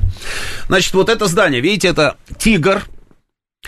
На берегу тигра, прям вот стоит вот это здание. Это здание вот этого самого телеграфа огромное, там, по-моему, 16 этажей, что ли. Причем, знаете, как было интересно? На вот буквально чуть правее, вот сейчас, вот если смотреть на эту фотографию, правее начинается мост через Тигр, называется мост Мансур. На этой стороне стоит отель одноименный, отель Аль-Мансур. Мы в этом отеле жили до начала бомбардировок. И они пустили ракету эта ракета долбанула в это здание, и я это видел, ты представляешь? Бьет ракета в это здание и не взрывается. Томагавки. Они работают томагавками. Значит, э, как работают томагавки? Принцип действия. Томагавк, он пробивает, он идет с большой высоты. Вначале он летит, и ты его видишь. Вот он летит прямо над тобой, ты видишь этот томагавк. Иракцы, а, наивные дети природы, они что делали? Они зенитки ставили на крыши высоток своих, вот этих высотных домов. И как только видят, летит томагавка этот, и они давай, у ля-ля-ля-ля-ля, и из этих, значит, зениток бьют по этому томагавку. Сбивали очень много этих ракет, в итоге к чему это приводило? Ракета сходила с курса и падала прямо в город. Вот просто в город, на любые там густонаселенные районы, не густонаселенные, а так как это Багдад, он весь густонаселенный, соответственно, можете себе представить, к чему это приводило. И я вот видел, как эта ракета одна ударила, значит, в это здание и не взорвалась. А она работает, вот еще раз по принципу, она пробивает с этой большой высоты, доходит до низа, потом взрывается от столкновения с землей и выжигает все здание изнутри. Понимаешь, да, принцип? Мы подъезжаем туда, вот к этому зданию, и я вижу этот томавгавк, воткнувшийся, собственно, в пол. Мы его снимаем. Сейчас вот я попробую даже найти эту историю. Значит, поснимали, поснимали, а, плюнули, в прямом смысле слова, на этот томагавка, вернулись в гостиницу. И они где-то через часа два пустили вторую ракету. И вот эта ракета сожгла здание изнутри. Давай следующую фотографию, Георгий, что там у тебя? Ну вот наблюдатель нам пишет, да, у нас в Телеграме, например, теле- телецентр надо было сломать. Сейчас расскажу про телецентр. Значит, вот здание, вот смотрите, вот это раз здание, потом следующую фотку, там я тебе несколько их сбросил, фотографий. Это все, вот это, вот эта фотография, это Министерство инос- э, информации Ирака. Это, да, это я, но это можно было промотать. Да, вот Министерство информации Ирака. Это то самое здание, откуда вещали все телекомпании мира все телекомпании мира. Мы выходили в эфир каждый день. Вот с этого козырька, видите, который вот черный, да, козырек на уровне второго этажа. И там, видите, такие вот палатки перевернутые, брезентовые палатки. Это как раз вот те самые так называемые live позишены, то есть точки для включения, для прямых включений всех телеканалов мира. Вот там, где портрет вот висел, это был портрет Саддама Хусейна, значит, его бросили там, сбросили американцы. Следующий его, дай, там они на Хаммере должны где-то быть у меня. Сбросил я тебе, да? Вот американцы перед зданием информации. И они долбанули по Министерству информации и заявили о том, что именно Министерство информации, на секундочку, занималось дезинформацией иракского населения и мирового сообщества, координируя формируя информационный поток, да, вот они, доблестные американцы, да, ездят, формируя информационный поток, понимаешь, да? Мысль какая. Поэтому мы считаем, что это здание военной инфраструктуры, и поэтому мы его разрушили. Сейчас я тебе по ходу буду перебрасывать еще здания разные, и буду рассказывать, что это такое. Значит, что касается телецентра, вот про который нам говорил слушатель. Значит, в Белграде Белграде нанесли удар по телецентру. В Багдаде нет, в Багдаде телецентр находился вот здесь, в Министерстве информации. А в Белграде они нанесли удар по телецентру, и я не дошел до этого телецентра, я шел на перегон. Я каждый день приходил туда на перегон, садился в монтажку. В этой монтажке, собственно, монтировал, отправлял материалы. И в этот же день, когда они долбанули по этому, э, собственно, телецентру, я просто туда не дошел. Но а, говорят, что это было наведение. Я потом был на пресс-конференции, которую давали сотрудники службы безопасности э, э, Югославии тогда. И они говорили, что это было наведение, то есть была какая-то закладка этого самого жучка, и они показывали нам эти жучки. И что внутри, там непосредственно в Белграде, работали люди, которые, собственно, это все дело и расставляли. Дальше, значит, фотографии я тебе сейчас сброшу, Георгий, сейчас я тебе сброшу фотографии и тоже выкладывай их. А, вот это вот здание, я тебя сейчас сбрасываю. Мы пока пытаемся да. дозвониться до Ростислава Ищенко, который должен сегодня выйти к нам в эфир. Как только дозвонимся, сразу а можем а вводить вот, Ростислава. Мы вот дозвонились до Ростислава. Ростислав Владимирович, здравствуйте, слышно нас? Да, добрый день. Да, Ростислав, я приветствую. Я приветствую. Добрый день, Роман. Да. День. Ростислав, ну вот хочу узнать мнение, да, чтобы поделился ты с нами впечатлениями по поводу того, что происходит. Что испытываешь, в, в, собственно, наблюдая за тем, что происходит сейчас а, на Украине? И как ты думаешь, как долго, собственно, нам еще наблюдать именно вот боевые, как говорится, моменты? Ну, Надолго думаю, хватит их или нет? Думаю, думаю, что именно боевые действия э, вестись будут еще относительно недолго. Да? Не знаю, там два дня, три дня, неделю. Да. Но э, очевидно, что Украина уже практически исчерпала свои резервы, и фронт начал обрушение. Ну, собственно, он с первого дня-то не был цельным, но, тем не менее, где-то они держались. Значит, сейчас э, активизировалось продвижение там, в районе Николаева, значит, активизировалось продвижение в районе Мелитополя на Запорожье и туда, в тыл Донбасской группировки. Значит, соответственно, думаю, что э, дальше это обрушение пойдет с ускорением. Тем более, что практически окружен уже и Киев. Значит, осталось замкнуть кольцо э, с э, юга. Значит, но вот что касается больших городов, если помнишь, мы когда-то говорили о том, что самое опасное это если натоки запрутся в больших городах и будут там оказывать сопротивление. Потому что штурмовать городскую застройку достаточно сложно. А в городе мальчишка из фольксштурма стоит э, хорошо обученного спецназовца, потому что он стреляет из окна, а окон в городе очень много. И на все окна не это самое, не насмотришься. Значит, э, вот сейчас похоже, что они запираются в больших городах. Значит, Харьков в осаде, вторые сутки. И э, там особого кстати, продвижения нету. Чернигов в осаде, вторые сутки. И именно в городскую застройку особого продвижения нету. Даже маленький Конотоп, и тот в осаде уже сутки. Значит, не знаю, когда там сдастся, не сдастся, но во всяком случае тоже результат. В Киев они стянули силы, и вот я сейчас разговаривал со знакомыми, значит, там в городской застройке опять-таки располагаются, в общем, по всему городу располагаются э, и самые грады, и бронетехника. Э, значит, я точно знаю, что э, расположены в районе Виноградаря и расположены в районе Голосеева. Ну, чтобы было понятно... Да, это вот надо распо... объяснять, да, это надо да, объяснять, распо... да. Расстояние между ними примерно как от, от ботанического сада да, до Нагатина в Москве. Угу. Это, соответственно, примерно северная и южная окраины Киева, но дело в том, что там городская застройка не доходит непосредственно до границы города, а между ней и границей города еще достаточно большие лесные массивы находятся. Вот, соответственно, в городской застройке перед этими лесными массивами расположены сейчас э, э, украинские войска. Я думаю, что в остальном, в остальном в Киеве то же самое происходит.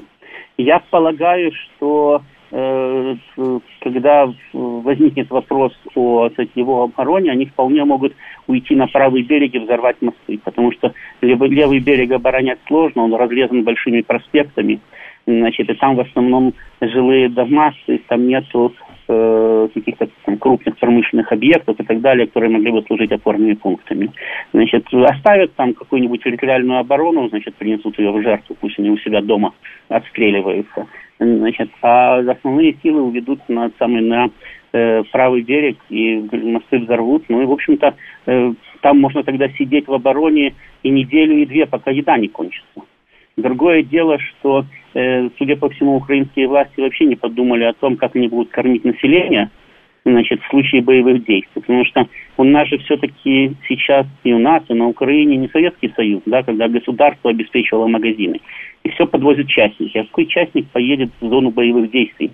вести какие-то там продукции. Вот, в общем-то, в Киеве уже наблюдаются перебои с продукцией. Многие магазины закрыты просто закрыты. А те, которые открыты, значит, э, быстро, быстро эти продукты раскупают. Там, э, сейчас, допустим, там покупали две буханки хлеба в руки.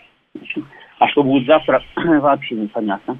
Так что, в общем-то, картина безрадостная. И самое главное, что она еще более безрадостная от того, что, в общем-то, э, предсказания наших э, милитаристов, которые утверждали, э, что вот стоит из-за забора показать каску российского солдата, ее сразу забросают цветами, значит, и все население умилится и начнет нести ключи от городов, значит, на блюдце с глубокой каемочки, абсолютно не оправдались.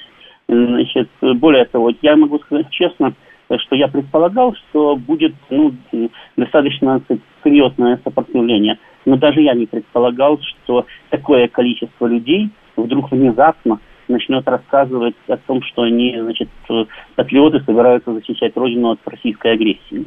Значит, те, кто еще недавно там кричали, что Путин не спасает Украину и бросил русских, внезапно стали возмущаться тем, что Путин неправильно спасает Украину, что надо было как-то по-другому воевать, потому что им стало дискомфортно. И теперь, mm-hmm. это, теперь, mm-hmm. теперь им не нравится, что вот так вот идет война, потому что над ними пролетают ракеты, их может самое, их это обижает и пугает. Вот. Значит, кроме того, власть стала раздавать десятками тысяч стволы, кому попало. А ты можешь объяснить, зачем они это делают? А как это зачем? Дело в том, что э, им нужна, ну как, не, э, э, они-то, в принципе, вообще э, не самостоятельны, да, войну, понятное дело, войны добились американцы, которые к нас не толкали, Украину к ней толкали да. 8 лет и наконец-то затолкали. Значит, американцам нужна картинка, картинка российских зверств, побольше крови. Значит, вот представь себе, ну, мы же с тобой служили в армии, да? Значит, вот представь себе, когда в город входит воинская часть, а там на руках у отстроженного населения э, десятки тысяч столов. Они уже стреляют друг друга, путая друг друга с российскими оккупантами. Да, это я видел эти новости, да, видел. Ходит да. воинская часть, вот по ней такие же обормоты начнут стрелять. Ты же угу. понимаешь, что никто не будет разбираться, это там какой-то малолетний придурок или пожилая бабушка, у которой мозги свихнулись. Просто будут стрелять в ответ, подавлять огневую точку. А потом уже CNN будет показывать значит, эти самые трупы и говорить, э, что украинский народ от мала до велика весь сопротивляется российской агрессии, а Россия его геноцидит. Значит, нужная картинка пойдет по всем тем самым, пойдет по всем западным средствам массовой информации. Другое дело, что, опять-таки, они сейчас э, э как, в, в этих панических настроениях, они уже стреляют друг по другу. Я вот только что включил буквально минуту назад, ну, за минуту до звонка, я э, включил э, интернет, камера наблюдения в Киеве, значит, и, и видна перестрелка, ну, что-то похожее на крупнокалиберный пулемет, трассеры летят в одну, в другую сторону. Я не думаю, что это э, российские войска туда ночью пришли. Это кто-то с перепугу лупит друг по другу. Значит, просто. Вот. Э, ну, потому что э, видно, что одна огневая точка и другая огневая точка, не массовая стрельба. Значит, и стреляют они на большое расстояние друг по другу, прямо в, э, в городской э, черте ну, среди этих самых среди домов. Значит, где-то в районе, я так понимаю, правого берега, судя по этому самому, э, судя по э, холмистому рельефу местности. Вот. Так что все это, честно говоря, э, очень безрадостно, потому что, э, ну, во-первых, уже понятно, что э, там, э, даже если эта, эта операция закончится относительно малой кровью, то именно относительно. То есть она не будет вообще бескровной, это не будет кстати, просто освободительный поход под цветы и улыбки. Значит, э, в общем-то, непонятно, что это самое, что делать дальше. То есть понятно, что украинскую армию разгромят достаточно быстро. Там уже намечаются два котла, один на левом берегу Днепра, а другой на правом берегу Днепра для тех, кто не успеет на левый или убежит с левого. Вот. И чтобы все это закончится действительно быстро. Но дальше, вот представьте, они уже раздали десятки тысяч стволов, кому попало. Да? Эти же стволы надо изымать. Это же и, там надо разоружать практически все население, по сути дела, получается. Дальше это население уже сейчас, очевидно, в значительной степени будет нелояльно. Потому что если э, в Сумах местная территориальная оборона отправила, их не успели вооружить, они отправились в вооружение магазины, сами купили себе оружие и пошли стрелять русских солдат. А Сумы это город на российской границе. Это не чуть дальше, чем Харьков от границы. То есть город, в общем-то, с таким же русским населением, как по ту сторону границы. Значит, так что э, ситуация там весьма и весьма э, безрадостная, потому что потом действительно надо проводить там денацификацию. Да, совершенно Значит, а для того, чтобы проводить денацификацию, там надо будет держать солидную армию. Просто так одной полиции там уже сейчас не обойдет. Угу. Значит, вот. Потом э, масса политиков, которые совсем недавно еще выступали на российских ток-шоу и тоже упрекали Путина в том, что он э, э, вовремя, как они считают, э, Украину не освободил. Значит, сейчас уже э, борцы за независимость. То есть сейчас они воюют против российской агрессии. Да ты я что, понимаю, серьезно? Я что-то пропустил? Я, а кто, я, кто эти люди? Я, это, я э, понимаю, что это самое, что э, там многие просто э, там со страху, да, угу. вот. э, ну, чтобы не убили, потому что э, реально там, эти самые отморозки могут прийти сейчас и убить. Но, в общем-то, mm. так вот, смотря по, по настроениям значительной части населения, причем я так вот прошерстил там, кого видел из э, знакомых, там, из этих самых, но я просто, понимаешь, я сейчас не, не хочу называть никакие фамилии, потому что потом придут их и убьют. Я человека. понял, да, тогда вот. не надо. Значит, угу. э, вот, но э, допустим, из даже моих знакомых, которые там боролись, там, самое, ну, три человека сейчас продолжают, или как они считали, боролись, да, боролись в основном в интернете, но все равно выступали против сказать, местной хунты.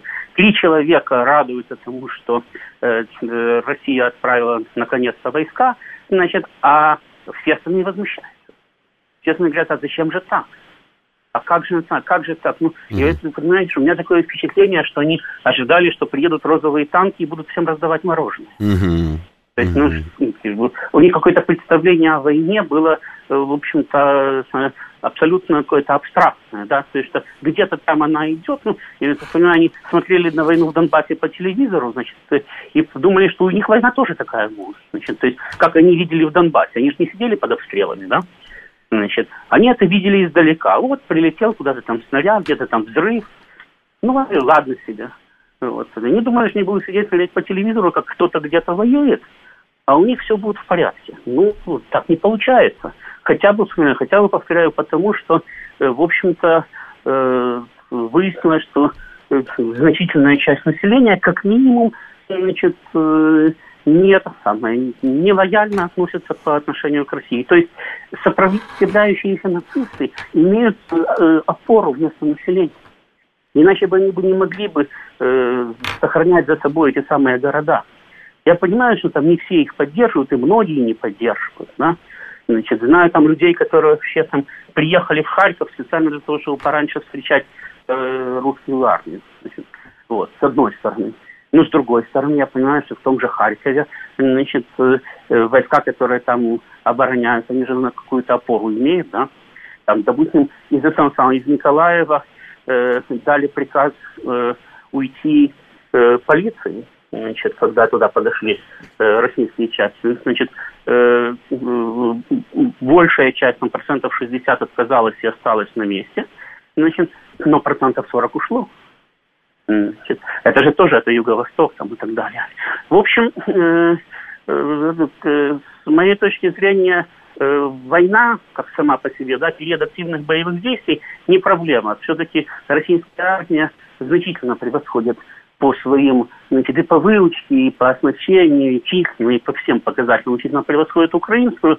И вот это сопротивление, если где-то продлится относительно долго, то только в крупных городах, где для этого есть, ну, более-менее нормальная возможность. Но, повторяю, меня беспокоят две вещи. Это то, что они могут все-таки способны сейчас э, продемонстрировать, так сказать, кровавое побоище – вот. Неважно уже там, за счет чего они это устроят, хоть даже и сами перебьют, но, как ты понимаешь, все равно скажут, что это самое, что это, что это мы. Э, Россия да. в этом деле виновата. Вот. Э, mm. с стороны. И с другой стороны, что они фактически вынуждают э, Россию оставить на Украине серьезные оккупационные части, потому что после тяжелых боев, значит, и э, после серьезной операции, не тогда, когда тебя встречали с цветами, когда территорию действительно пришлось занимать тяжелыми боями, просто взять и вывести потом оттуда войска будет значительно сложнее. То есть в России общественное мнение спросит тогда, а что наши там гибли? Вот. Если мы туда пришли и ушли. А опять-таки вот ситуация показывает, что опереться там особенно не на кого. То есть политики, которые будут даже клясться в верности России, они через э, там, два дня, через неделю, через месяц, как только почувствуют э, более или менее, больше или меньшую свободу, они опять развернутся в том же направлении, в котором э, двигались до этого. И будут рассказывать, что э, Россия прервала путь Украины э, в Европу. Украина уже почти там была, а ее остановили не вовремя. Значит, теперь надо его продолжить. Вот, поэтому я, конечно, надеюсь, что э, наше руководство какой-нибудь выход найдет из этой ситуации. Но ситуация очень сложная с моей точки зрения. И, повторяю, сложна она не как, собственно, военная ситуация, а именно как э, э, ситуация перехода потом к миру. Ну и еще я тебе могу сказать, ну понимаешь, что эти самые украинские нацисты – это не ИГИЛ. Это с ИГИЛом можно было договориться, что они откроют коридор для мирного населения, выпустят его из города. Это с ними можно было договориться, что мирному населению обеспечат там подвоз медикаментов, еды и так далее. С этими ни о чем не договоришься. Они возьмут население в заложники – и будут жить по принципу, вначале передохнет мирное население, а потом уже как-нибудь мы. В этом у меня никаких сомнений нет, Ростислав. У меня к тебе просьба, давай сейчас прервемся на новости, и буквально потом пару еще вопросов я тебе задам, да, хорошо? хорошо? Да, хорошо. давай, да. Авторская программа главного редактора радиостанции «Говорит Москва» Романа Бабаяна. Вспомним, что было, узнаем, что будет. Программа предназначена для лиц старше 16 лет. 22 часа 6 минут в Москве. Сегодня суббота, 26 февраля. Это радиостанция «Говорит Москва». В эфире Роман Бабаян, главный редактор радиостанции. Добрый вечер еще раз всем, да. А, меня зовут Георгий Бабаян, у нас на связи Ростислав Ищенко, президент Центра системного анализа и прогнозирования. Ростислав. Алло, алло, алло. Ростислав, слышишь меня? Ростислав Владимирович, давайте перезвоним. Да, Ростислав, перенаберите, да, Ростислав перенаберите. Ищенко. Но я согласен, я согласен с тем, о чем он говорил, что самое сложное начнется после того, как. То, что э, украинская армия, по большому счету, не оказывает сопротивления, это очевидно, потому что, ну, то, что мы наблюдаем, это же не сопротивление. Ну, давайте вот, э, как бы, по-честному. То, что мы сейчас наблюдаем, это колхоз. То есть, вот здесь кто-то что-то там делает в ответ, потом вот в том конце страны кто-то что-то там в ответ пытается сделать, и так далее, и так далее. То есть э, какого-то там, я не знаю, фронта или же сплошного сопротивления нет. Но что будет потом, и здесь Ростислав а, абсолютно прав, он Ростислав на связи, да? На связи да? да? абсолютно прав, это будет самая, самая сложная история. И то, что с ними, Ростислав, да, это, да. смотри, ты сказал, что с ними договориться, как с игиловцами, будет значительно сложнее, потому что эти отморозки готовы будут положить там максимальное количество мирных людей, да, и потом только, чтобы до них дошла очередь. Но у меня такой вопрос, вот смотри, а, до тебя мы разговаривали а, с Владом Шурыгиным. И он говорил, что, скорее всего, именно такой и будет их тактика. Это совершенно очевидно.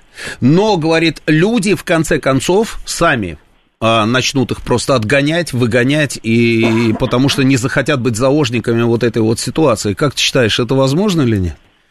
Э, Роман, много сирийцев из своих городов ИГИЛ выгнали сами. Где-то самое, э, американцы сравняли город с землей, потом вошли Значит, где-то там, как в Алеппо, э, сирийцы с нашей помощью их выбивали, но тоже при помощи артиллерии и авиации. Но я не видел ни одного случая, э, чтобы их выбили э, из города мирные жители. Точно так же и здесь. Причем ты учти, что все-таки э, в Сирии да, значит, более э, развиты сказать, родовые взаимосвязи там, и так далее, особенно в ее провинциях. Да? Значит, э, на Украине общество очень сильно атомизировано. Как оно может собраться и пойти выбивать этих самых нацистов? Потом еще раз говорю, вот у меня товарищ, да, сегодня, сегодня с ним разговаривал, да. пошел по Киеву и говорит, очередь в полторы тысячи человек стоит за автоматами. Mm-hmm. В своем большинстве русскоязычный офисный планктон. Я, говорит, попытался сфотографировать очередь, еле ноги унес. Mm-hmm. То есть, значит, бросили избить. Вот, самое, самое, как вражеского шпиона и агента. Значит, под полторы тысячи человек это только в одном месте и в одно время. Они стояли за автоматами. Как ты понимаешь, они стояли за автоматами не для того, чтобы воевать с ВСУ. Как раз наоборот. Значит, и, в общем-то, это Киев, э, город, э, ну, как минимум русскоязычный. Я уже не могу назвать русским, да, но как минимум русскоязычный. Значит, и в последние дни оттуда массами бежали, в общем-то, нацисты. Значит, то есть это население города, которое готовится значит, воевать э, с российской армией. Угу. И я не думаю, что даже посидев э, значит, в, э, без продуктов, да, посидев в осаде какое-то время, они вдруг проникнутся к России любовью и пойдут э, воевать друг с другом. Они, может быть, друг с другом будут воевать за оставшиеся продукты, я такое не исключаю. Но, ну, даже они сдадутся, но они же все равно любить не будут. Понимаешь, в чем дело? Я говорю, меня не беспокоит чисто военная сторона. Я прекрасно понимаю, что э, всегда любое подразделение, значит, любая часть, любое соединение, оно имеет определенный запас прочности. Значит, до тех пор, до тех пор пока есть неизрасходованные резервы, оно может сопротивляться достаточно эффективно. Но потом эти резервы заканчиваются, и оно рассыпается и бежит. Я понимаю, что украинской армии этот запас прочности достаточно низкий, и она уже начала рассыпаться. Значит, дальше, в общем-то, все дальнейшее понятно, кроме двух вещей, которые я рассказал. Это что делать вот э, с большими городами, потому что штурмовать их накладно, а сидеть там в осаде мы не знаем, сколько они могут. И что они утворят за то время, что они там будут сидеть в осаде. Даже если это будет всего-то неделю-две. Значит, это первое. И самое главное, самое страшное. А что делать потом с Украиной? То есть назначить новую власть или избрать новую власть и уйти, ну хорошо, но они же пойдут по тому же пути, что опять с ними воевать. Не, а если да. мы, допустим, я понял, а вот смотри, а если мы, допустим, э, создадим там наши институты, ну, ты понимаешь, да, то есть будет ну, наше присутствие, да, то есть мы будем наблюдать за всеми этими процессами и будем их контролировать, при этом, а, ну да, я вот так по аналогии, э, как это происходило, допустим, в, в Ираке, да, вот американцы сидели где-то там вот на территории этого дворцового комплекса, временная администрация, и они контролировали все процессы. А, хотите выборы? Через какое-то время, там, можно прогуглить, да, они действительно провели там эти выборы. В средствах массовой информации они везде сразу же с первого дня посадили своих людей. Я даже знаю человека, который здесь а, очень долго жил, там иракец, да, прекрасно говорил по-русски. А, как только появилась возможность, он был оппозиционером Саддаму Хусейну, а, он тут же туда уехал, Джаляль, Аль-Машти его звали. Он тут же туда уехал, стал главным редактором крупнейшей газеты. Во всех газетах, вот, во всех а, телевизионных, на всех телевизионных каналах поменялось руководство, поменялась команда, американцы все это контролировали, и так продолжалось достаточно долго, достаточно долго. А потом, говорит, да, пожалуйста, давайте выборы, вопросов нет. И они наблюдали за этими выборами, провели эти выборы, на выборах там победили там разные люди, и все, они вот, собственно, еще какое-то время там понаходились, понаходились, потом ушли. Вот, вот, допустим, вот такой алгоритм, как считаешь? Да, только, только сейчас в Ираке господствует Иран то есть главный американский враг. Это да, это да. Еще не добились, я не понимаю. Я говорю, да, мы можем провести выборы, уйти, да. Он такой, что мы добьемся? То есть после этого там опять будет э, враждебная России правительство. Вне я, зависимости от того, кто придет я, в качестве президента. Вне зависимости от того, кто, кто придет к власти и кого там они изберут, через некоторое время это правительство будет враждебным по отношению э, к России. Значит, ну, может быть, оно уже будет осторожнее, да, может, будет научено горьким опытом, да, там, будет да. лучше маневрировать. Послушай, нам нужны там более умные враги? Нет. Нам Нет. такие не нужны. Да. Вот. Поэтому вот. И я даже просто я вижу потому, кто э, значит, пытается на первых телегах р- обозов ехать сейчас э, на Украину, Да. значит, чтобы кстати, помочь России поруководить на местах. Ну, в основном это люди, которые хотят вернуться в эпоху Януковича. А эпоха Януковича, это, извини меня, пожалуйста, точно так же, впрочем, и все остальные, это разворовывание страны. То есть они, они хотят вернуться вот в ту самую украинскую действительность, которая в конечном итоге привела Украину к нацизму. Значит, Я даже это- знаю, про кого ты говоришь, да. я, я, Да. я- я- я не вижу ничего хорошего, да, в том, что даже они будут по отношению к России лояльны, потому что, э, опять-таки, население скажет, ну так вот, кого Россия прислала управлять. Посмотрите, это же они их поддерживают. Значит, поэтому я говорю, я, я все-таки надеюсь, да, что выход будет найден. Потому что все-таки, как э, неоднократно наше руководство меня в этом плане приятно удивляло. Когда, казалось бы, из безвыходного положения находился, в общем-то, достаточно эффективный выход. Но это будет тяжело. И надо понимать, что эту войну мы начали вынужденно. Значит, эту, э, в эту войну нас столкнули Соединенные Штаты. То есть они как минимум одну свою, две проблемы они решили. Они таки навязали России войну на Украине, первое. И Мгм. второе, они таки сплотили вокруг себя Европу. И сейчас Байден э, радостно всем рассказывает, что Путин хотел расколоть НАТО, но не сумел расколоть НАТО. И все НАТО едино. И в этом отношении он прав, потому что все европейцы, как они не колебались, значит, как они не хотели усидеть на двух стульях, но когда вопрос стал ребром, они все построились в затылок Соединенных Штатов и маршируют под их дудку. И это тоже очень неприятно. Вот эти, эти проблемы надолго, понимаешь? Мы ведем войну с Соединенными Штатами, слава богу, пока не физическую. И, следовательно, ну, украинский кризис как-то там э, сейчас, военный кризис как-то пог- погаснет. Но политический кризис будет оставаться, война с Соединенными Штатами будет оставаться, э, информационные, политические, дипломатические, экономические бои будут идти. И в этих условиях вот, э, нелояльная, по сути своей, Украина с непонятной системой управления, туда, да, ну как угодно, ну даже если где-то набрать миру по нитке А если, а если, да, а если мы не украинские кадры, допустим, поставим руководить государством, а кого-нибудь своего, ну такое Вот условное вот генерал-губернаторство. Вот я и хотел об этом сказать. Мгм. Допустим, потом за российские кадры. Да. Ну ты же понимаешь, что ну будет генерал-губернатор, ну будет 10 губернаторов, ну будет 100 или 1000 там еще каких-то там, или даже 10 тысяч сотрудников каких-нибудь там спецслужб там и так далее. Но это капля в море. Опираться они все равно будут на э, украинский э, чиновничий аппарат.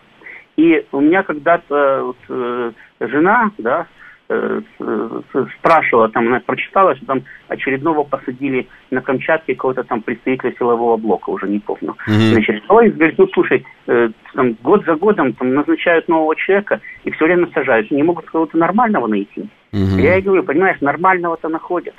Но он приезжает и оказывается в ситуации, как, ну, как вот комиссар Катани, да? Вокруг одна мафия. И либо ты будешь с ними, либо тебя убьют или подставят. Значит, и большинство выбирает быть с ними, потому что, во-первых, люди хотят жить, а во-вторых, люди не хотят садиться в тюрьму просто потому, что тебя подставят, даже копейки в таком случае не украв. Уж тогда хоть себя обеспечишь.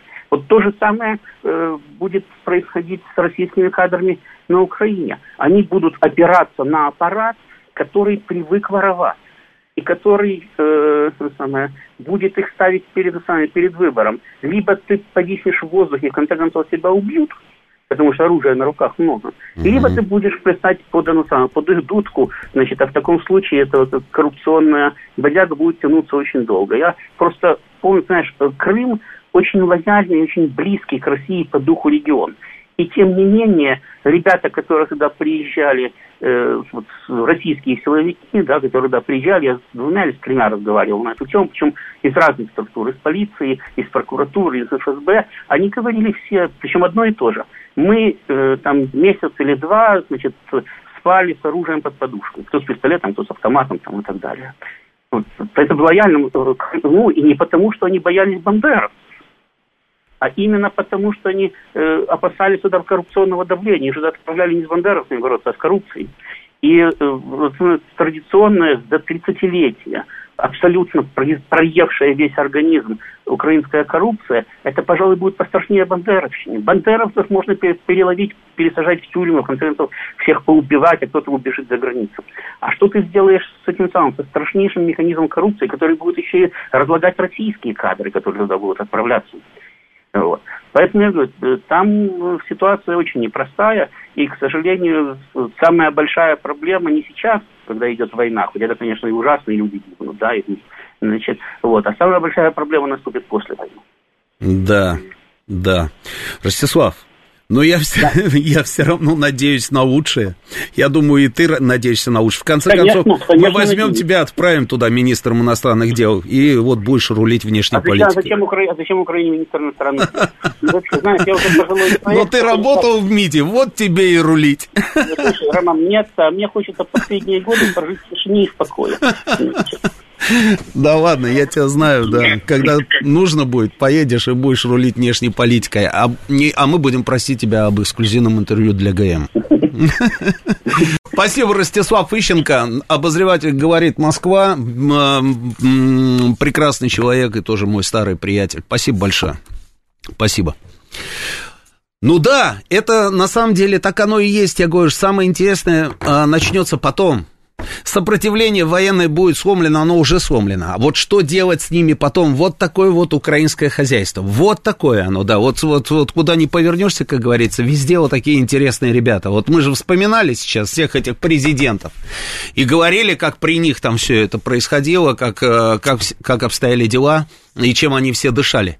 Вот ровно так вот, собственно, все там и происходило. Но не знаю, я надеюсь тоже на то, что у нас а, будут какие-то там методы, технологии, и а, мы справимся с этой историей. Но терпеть до бесконечности то, что там происходило, было невозможно. Это факт медицинский раз, это мы зацементировали. А, это было враждебное абсолютно нам государство два, это мы тоже зацементировали. И завтра, завтра, в условном завтра, это государство стало бы плацдармом для нападения, собственно, на нас, это три. А вот что делать с ними ты хотел какие-то новости, да, или что? Нет, Нет нету? особо, на самом да? деле, ничего такого. А давайте мы тогда сейчас а, выведем на связь еще Маргариту Симонян. Телефон есть? Есть телефон, набирайте ее, она готова, да.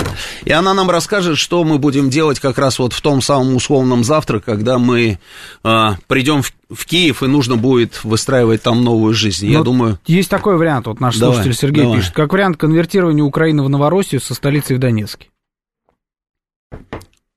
Да, столицу можем перенести куда угодно, дело же не в этом. Ну, речь, наверное, идет, когда говорят про столицу, Коррупционная про абсолютно страна.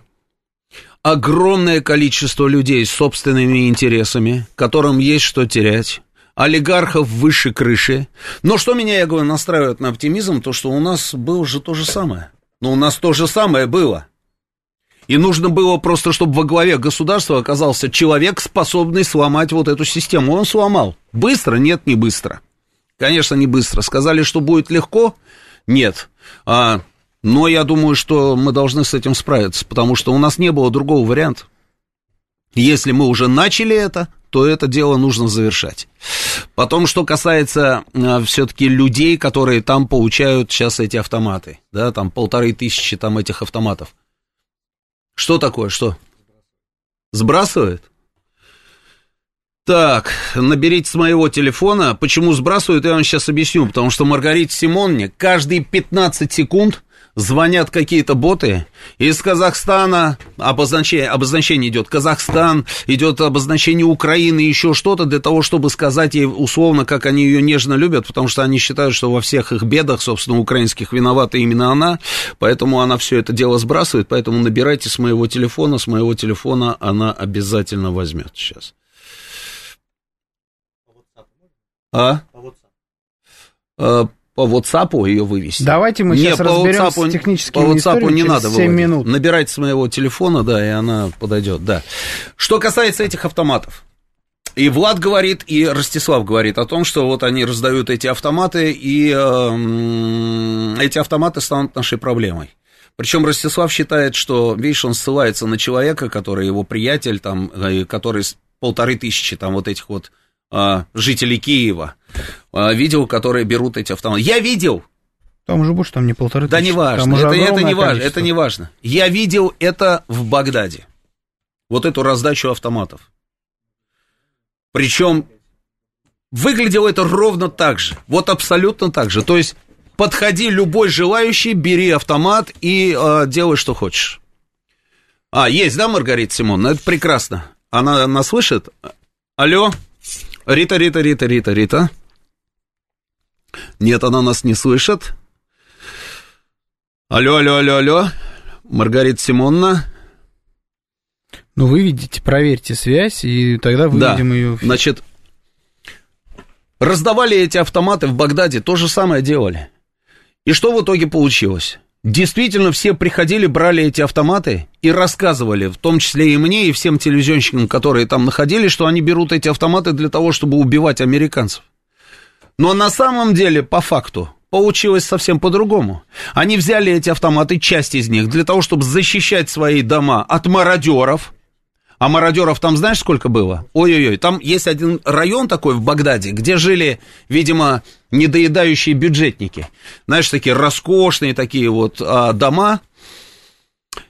Кто-то уехал, те, которые были побогаче, убежали там в Иорданию, пока можно было покинуть территорию Ирака, кто-то еще куда-то, да. И мародеры хлынули, они, они начали грабить все. Эти дома они грабили, они грабили музеи. Вот, вот все, что можно было унести, они уносили. А, а кто-то остался. И вот те, которые остались этими самыми автоматами, отгоняли мародеров, которые были вооружены точно такими же автоматами. Это раз. Криминал этот сумасшедший ходил со всеми этими автоматами. В Багдаде было просто невозможно находиться. Как только темнело, невозможно было находиться на улице. Это два. В-третьих, рынок существовал целый. Целый рынок существовал, где продавали оружие. Ты мог приехать, что, что там с Маргаритой? Есть, да? А, ну все, Маргарита, Да. да, Рит, привет. при- привет, да, привет. Добрый вечер, Сережа. Привет, привет. Я тебя сразу слышала, это вы меня там не слышали. А, вот так вот, да. Ну вот видишь, мы не хорошие какие, да, а ты хороший. Бывает. Да, Рит, слушай, мы, значит, сейчас разговаривали, разговаривали с Ростиславом Мыщенко, человеком а, глубоко погруженным, собственно, в украинскую тему, прекрасно знающим ситуацию, работал в свое время в МИДе, один из самых авторитетных экспертов по Украине, и смотри, что он говорит. Он говорит, что самая страшная история, самая сложная история наступит а, в тот момент, когда мы, собственно, сломим это сопротивление, когда нам нужно будет понять, что мы будем делать с Украиной. Потому что как он говорит, вот он связывается, говорит, с людьми там в Киеве, да, и те же самые люди, а, которые еще вчера, как говорится, б- ругали там власти и говорили, что они ненавидят там всех этих нацистов и так далее, и так далее, сегодня вдруг стали резкими патриотами и готовы там воевать с российской армией. В очереди, говорит, стоят люди, получают это оружие, по полторы тысячи человек в очереди, на вопрос, зачем вам эти автоматы, говорят, что они будут воевать с русскими оккупантами. А, Очень многие люди, которые еще вчера требовали, чтобы Россия вмешалась и положила конец этому беспределу, сегодня вдруг стали украинскими патриотами и так далее. И а, вот у меня к тебе такой вопрос. Вот как ты думаешь, а сможем ли мы на самом деле справиться вот, с, вот собственно, со всей этой историей, и что мы будем делать в рамках этой денацификации, про которую говорил президент? Какие-то алгоритмы у нас есть вообще? А, Во-первых, Ром, это какие такие люди, которые в Киеве еще вчера требовали, чтобы Россия вмешалась и все это прекратила? Много, мы знаем о том, что в Киеве было много таких людей, где они прятались. Мы сейчас не про Восточную Украину говорим, правда? Мы уже говорим про Киев. Ну, не знаю, я небольшой специалист внутри украинской политики, но как-то э, я не слышала за все эти годы, не наблюдала со стороны Киева э, подобных серьезных призывов со стороны политических партий или медийных организаций, или медийных лиц. Это где люди втихаря у себя на кухнях говорили? Ну, может быть, но как-то их было не слышно. Во-вторых, людей, конечно, можно понять. И я прошу понять меня правильно. Люди живут во власти фейков сейчас и во власти страха. Даже, наверное, в другом порядке. Во власти страха и во власти фейков. Мгм. Страха почему? Они не видят по большей массе, потому что им негде то их увидеть. Там нет вещания российских телеканалов, там заблокированы э, даже заблокировали сегодня, например, наш YouTube на территории Украины и YouTube НТВ на территории Украины. Им негде увидеть того, что говорят наши лидеры, что они не будут бомбить мирные города, они не будут воевать с мирными гражданами. С другой стороны, с той стороны, которую они видят, им рассказывают обратное. Целыми днями только это и рассказывают, показывают какие-то, ну, совершенно дичайшие фейки про расстрелы мирных людей, про бомбежки мирных городов, про разрушенные дома. Там один дом э, пострадал от, собственно говоря, украинского бука и неправильно выпущенной э, зенитной ракеты. И то, слава богу, обошлось без жертв. Но это все преподносится. Вот, смотрите, Россия бомбит мирные города. Ну, это да. Представляешь, да, вот ты да. бы сейчас сидел в Москве в полном информационном вакууме. Угу. И в ощущении, и ты не был бы ни экспертом, ни человеком, разбирающимся в этом, а просто все вокруг тебе бы говорили, вот, пришли враги, они бомбят, они бомбят. А у тебя дети, семья. Ну, что бы ты думал? Ты бы тоже боялся.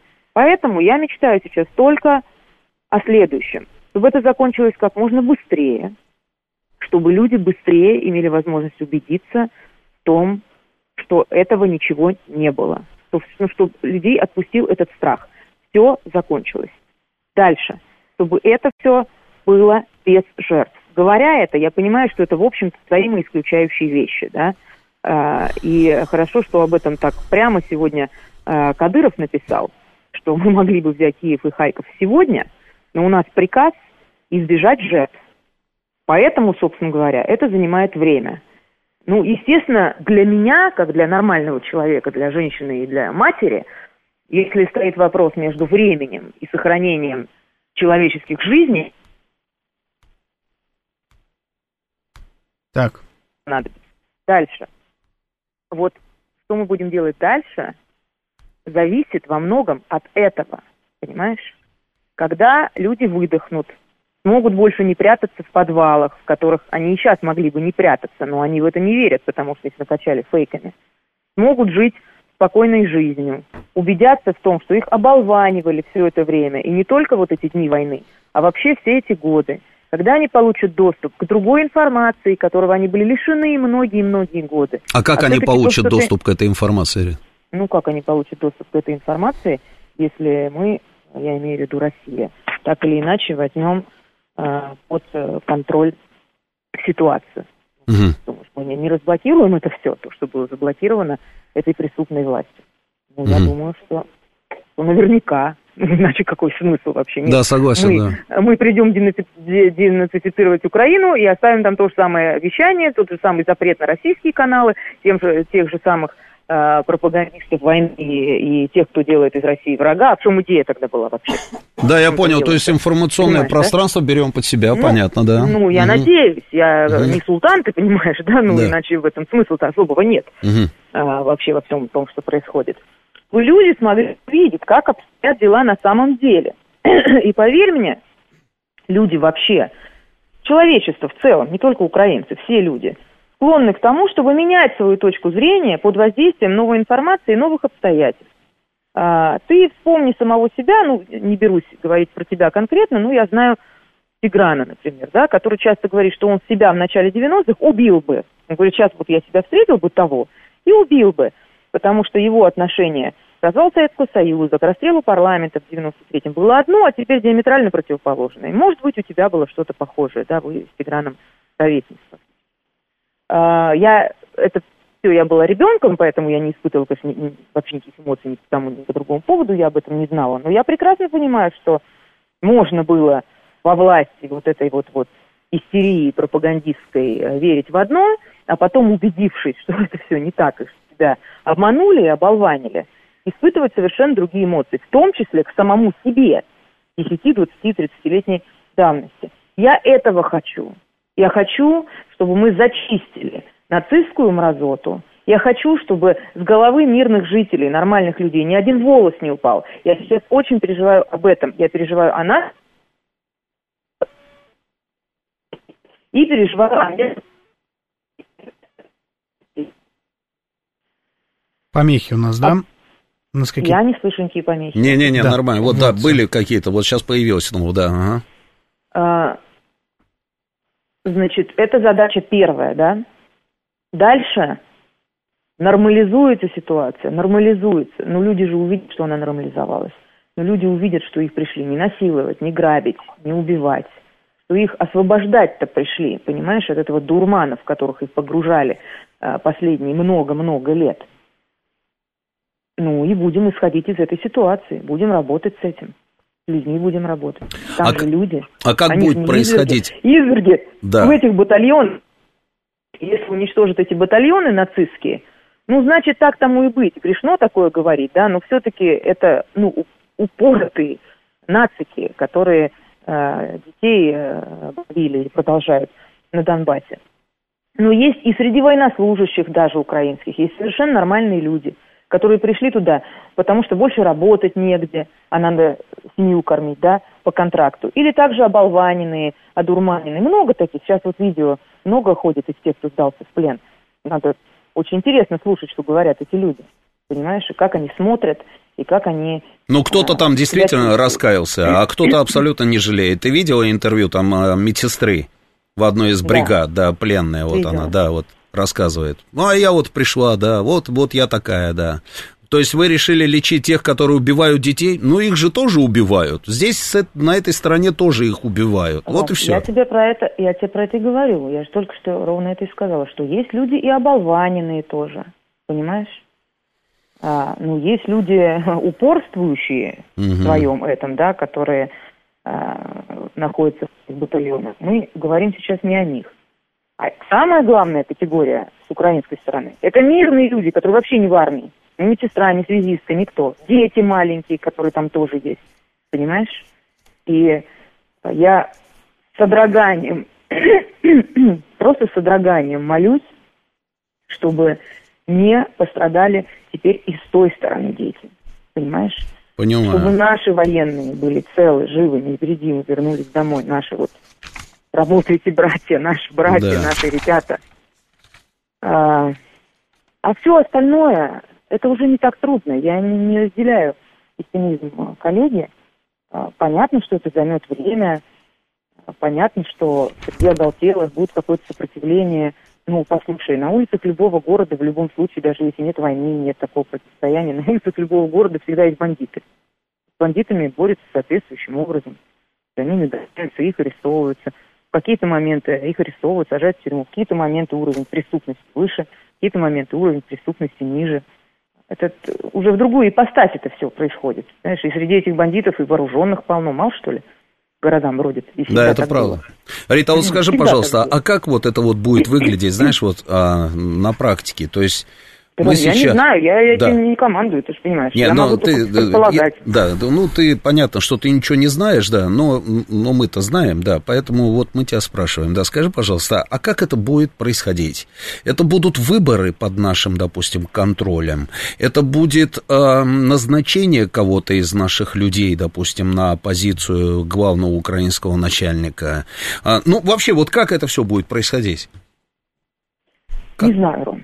Не возьмусь комментировать. Рано или поздно, конечно, будут выборы, безусловно. Мгм. Потому что украинский народ, как любой другой народ, а, когда он будет э, избавлен, особенно та часть, которая всегда и все это время воспринимала эту нацистскую власть как оккупантов, а таких людей много, да, если мы про восток Украины говорим, когда народ будет избавлен от них и сможет жить нормальной жизнью и получать нормальную информацию из различных источников, самостоятельно ее анализировать, ну, конечно, народ, безусловно, заслуживает того, чтобы пойти на выборы и выбрать себе власть. Но мы сейчас очень далеко заглядываем, потом мы с тобой точно не, не в позиции знать, э, как это будет.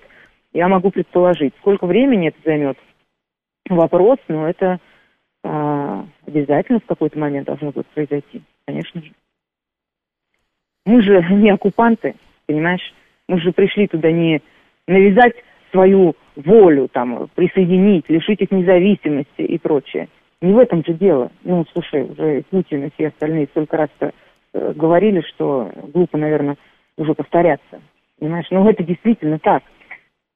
Действительно так. Это не, не возвращение Советского Союза или Российской империи. Ну да. Хотели бы, он, Тбилиси бы вернули в 2008 Дело совершенно не в этом. Потом, э, зачем прирастать земляне, где тебе не рады? Вот есть восток Украины, где нам рады, где нас приветствуют и встречают, понимаешь, а, свобода радостного ухода. А не, мы же это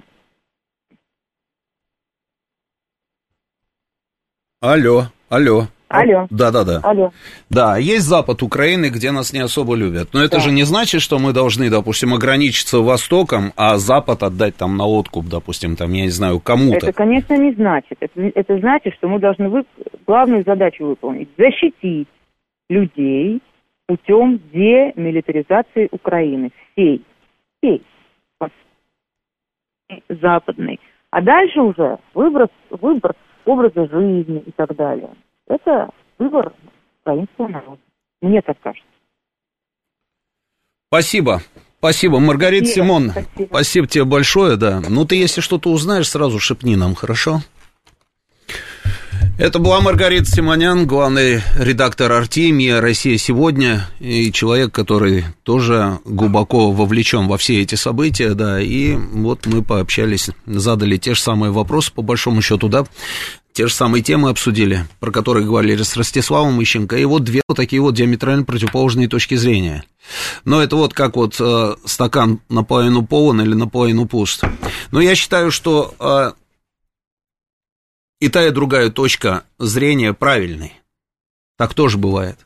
Никто не сказал, что будет легко, но при этом никто не сказал, что от того, что будет нелегко, нужно там, я не знаю, как-то как взять там и что-то там не делать. Мы уже начали это делать, и поэтому придется это заканчивать. Есть какие-то интересные новости там у нас? А, из интересных новостей главы МИД э, ЕС встретятся завтра обсудить дополнительные санкции против России. Они Это шутят? Франс Пресс. Они шутят? Какие еще дополнительные санкции? Еще что-то осталось? Мне просто интересно. Вот есть у нас какие-то специалисты по санкциям, которые, которые могли бы мне рассказать, а что еще можно сделать?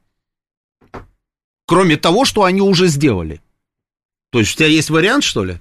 Вот оказалось специалист здесь, рядышком. Ну и что? Сейчас он микрофон себе включает. Давай. Евгений Варкунов, наш звукорежиссер, решил Уже все, предложить что можно, как говорится, на нас обрушили. Вариант. Что они еще хотят сделать? Что? отказаться полностью от энергоресурсов, я тебе сейчас прям скажу.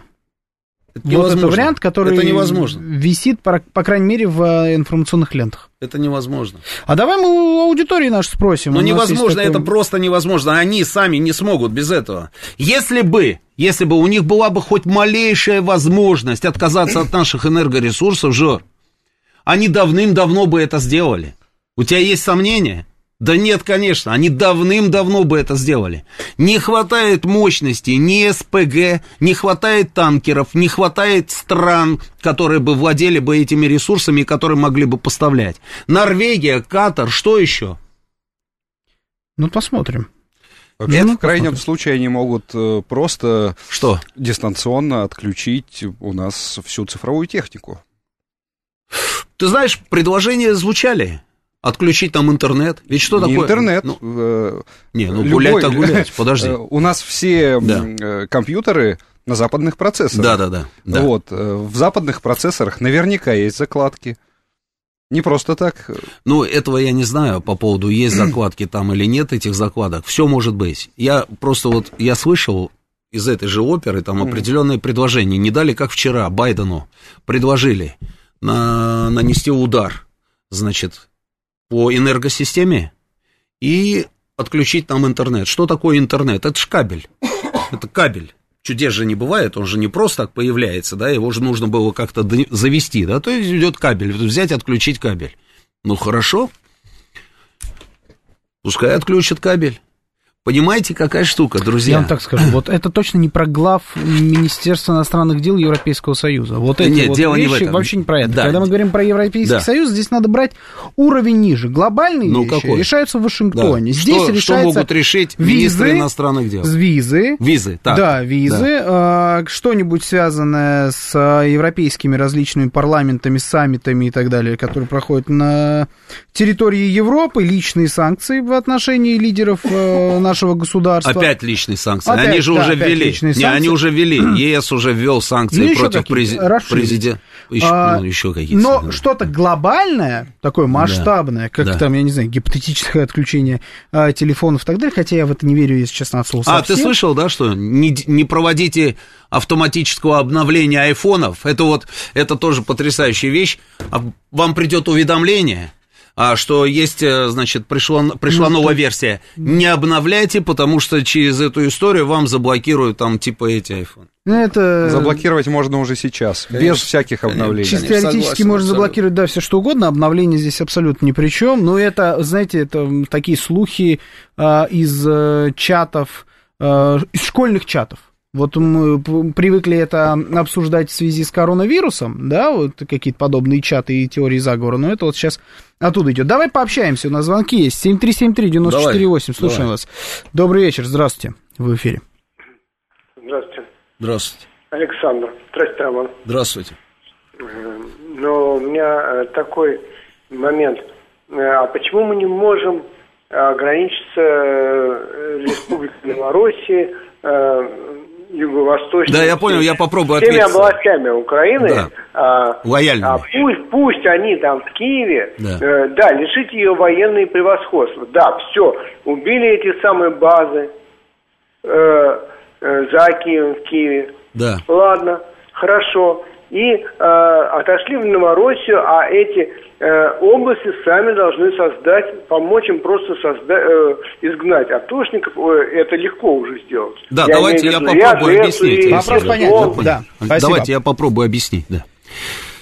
А, понимаете, какая штука? Если мы ограничимся сейчас а, Донецкой республикой и Луганской республикой, и на этом все, да? Вот лояльные нам области, ну, Крым уже, как говорится, здесь вопрос давным-давно закрыт, да, и вот еще две лояльные нам территории на Ну, сегодняшний еще день. давай Харьков, Одесса. Я Не, думаю, не, что не, речь подожди. идет об этом. Нет, Когда говорит, человек, я думаю, говорил об этом.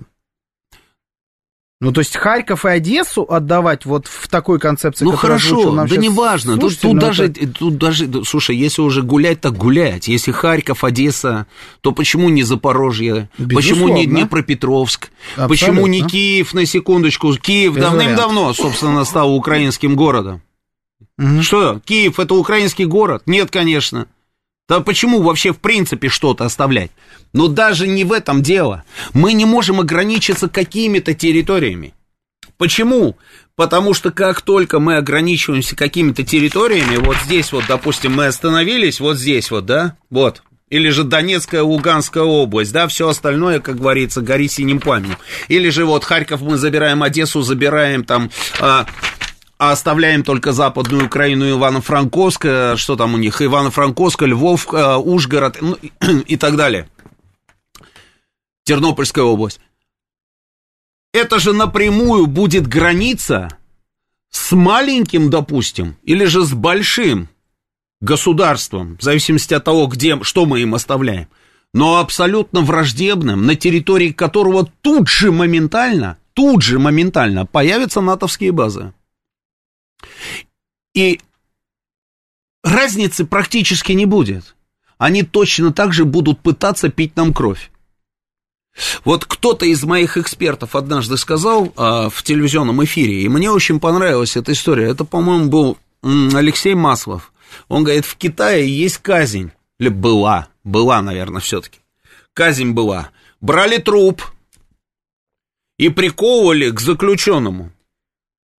И вот человек сидит в камере и туда-сюда по этой камере ходит, перемещается, тащит, таскает за собой все время этот труп. А тот разлагается, понимаешь, да? А он ничего не может сделать. Он вынужден за, с этим трупом все время туда-сюда перемещаться. И в итоге вот эти вот все бактерии, там, микробы и так далее, человек заболевает и умирает.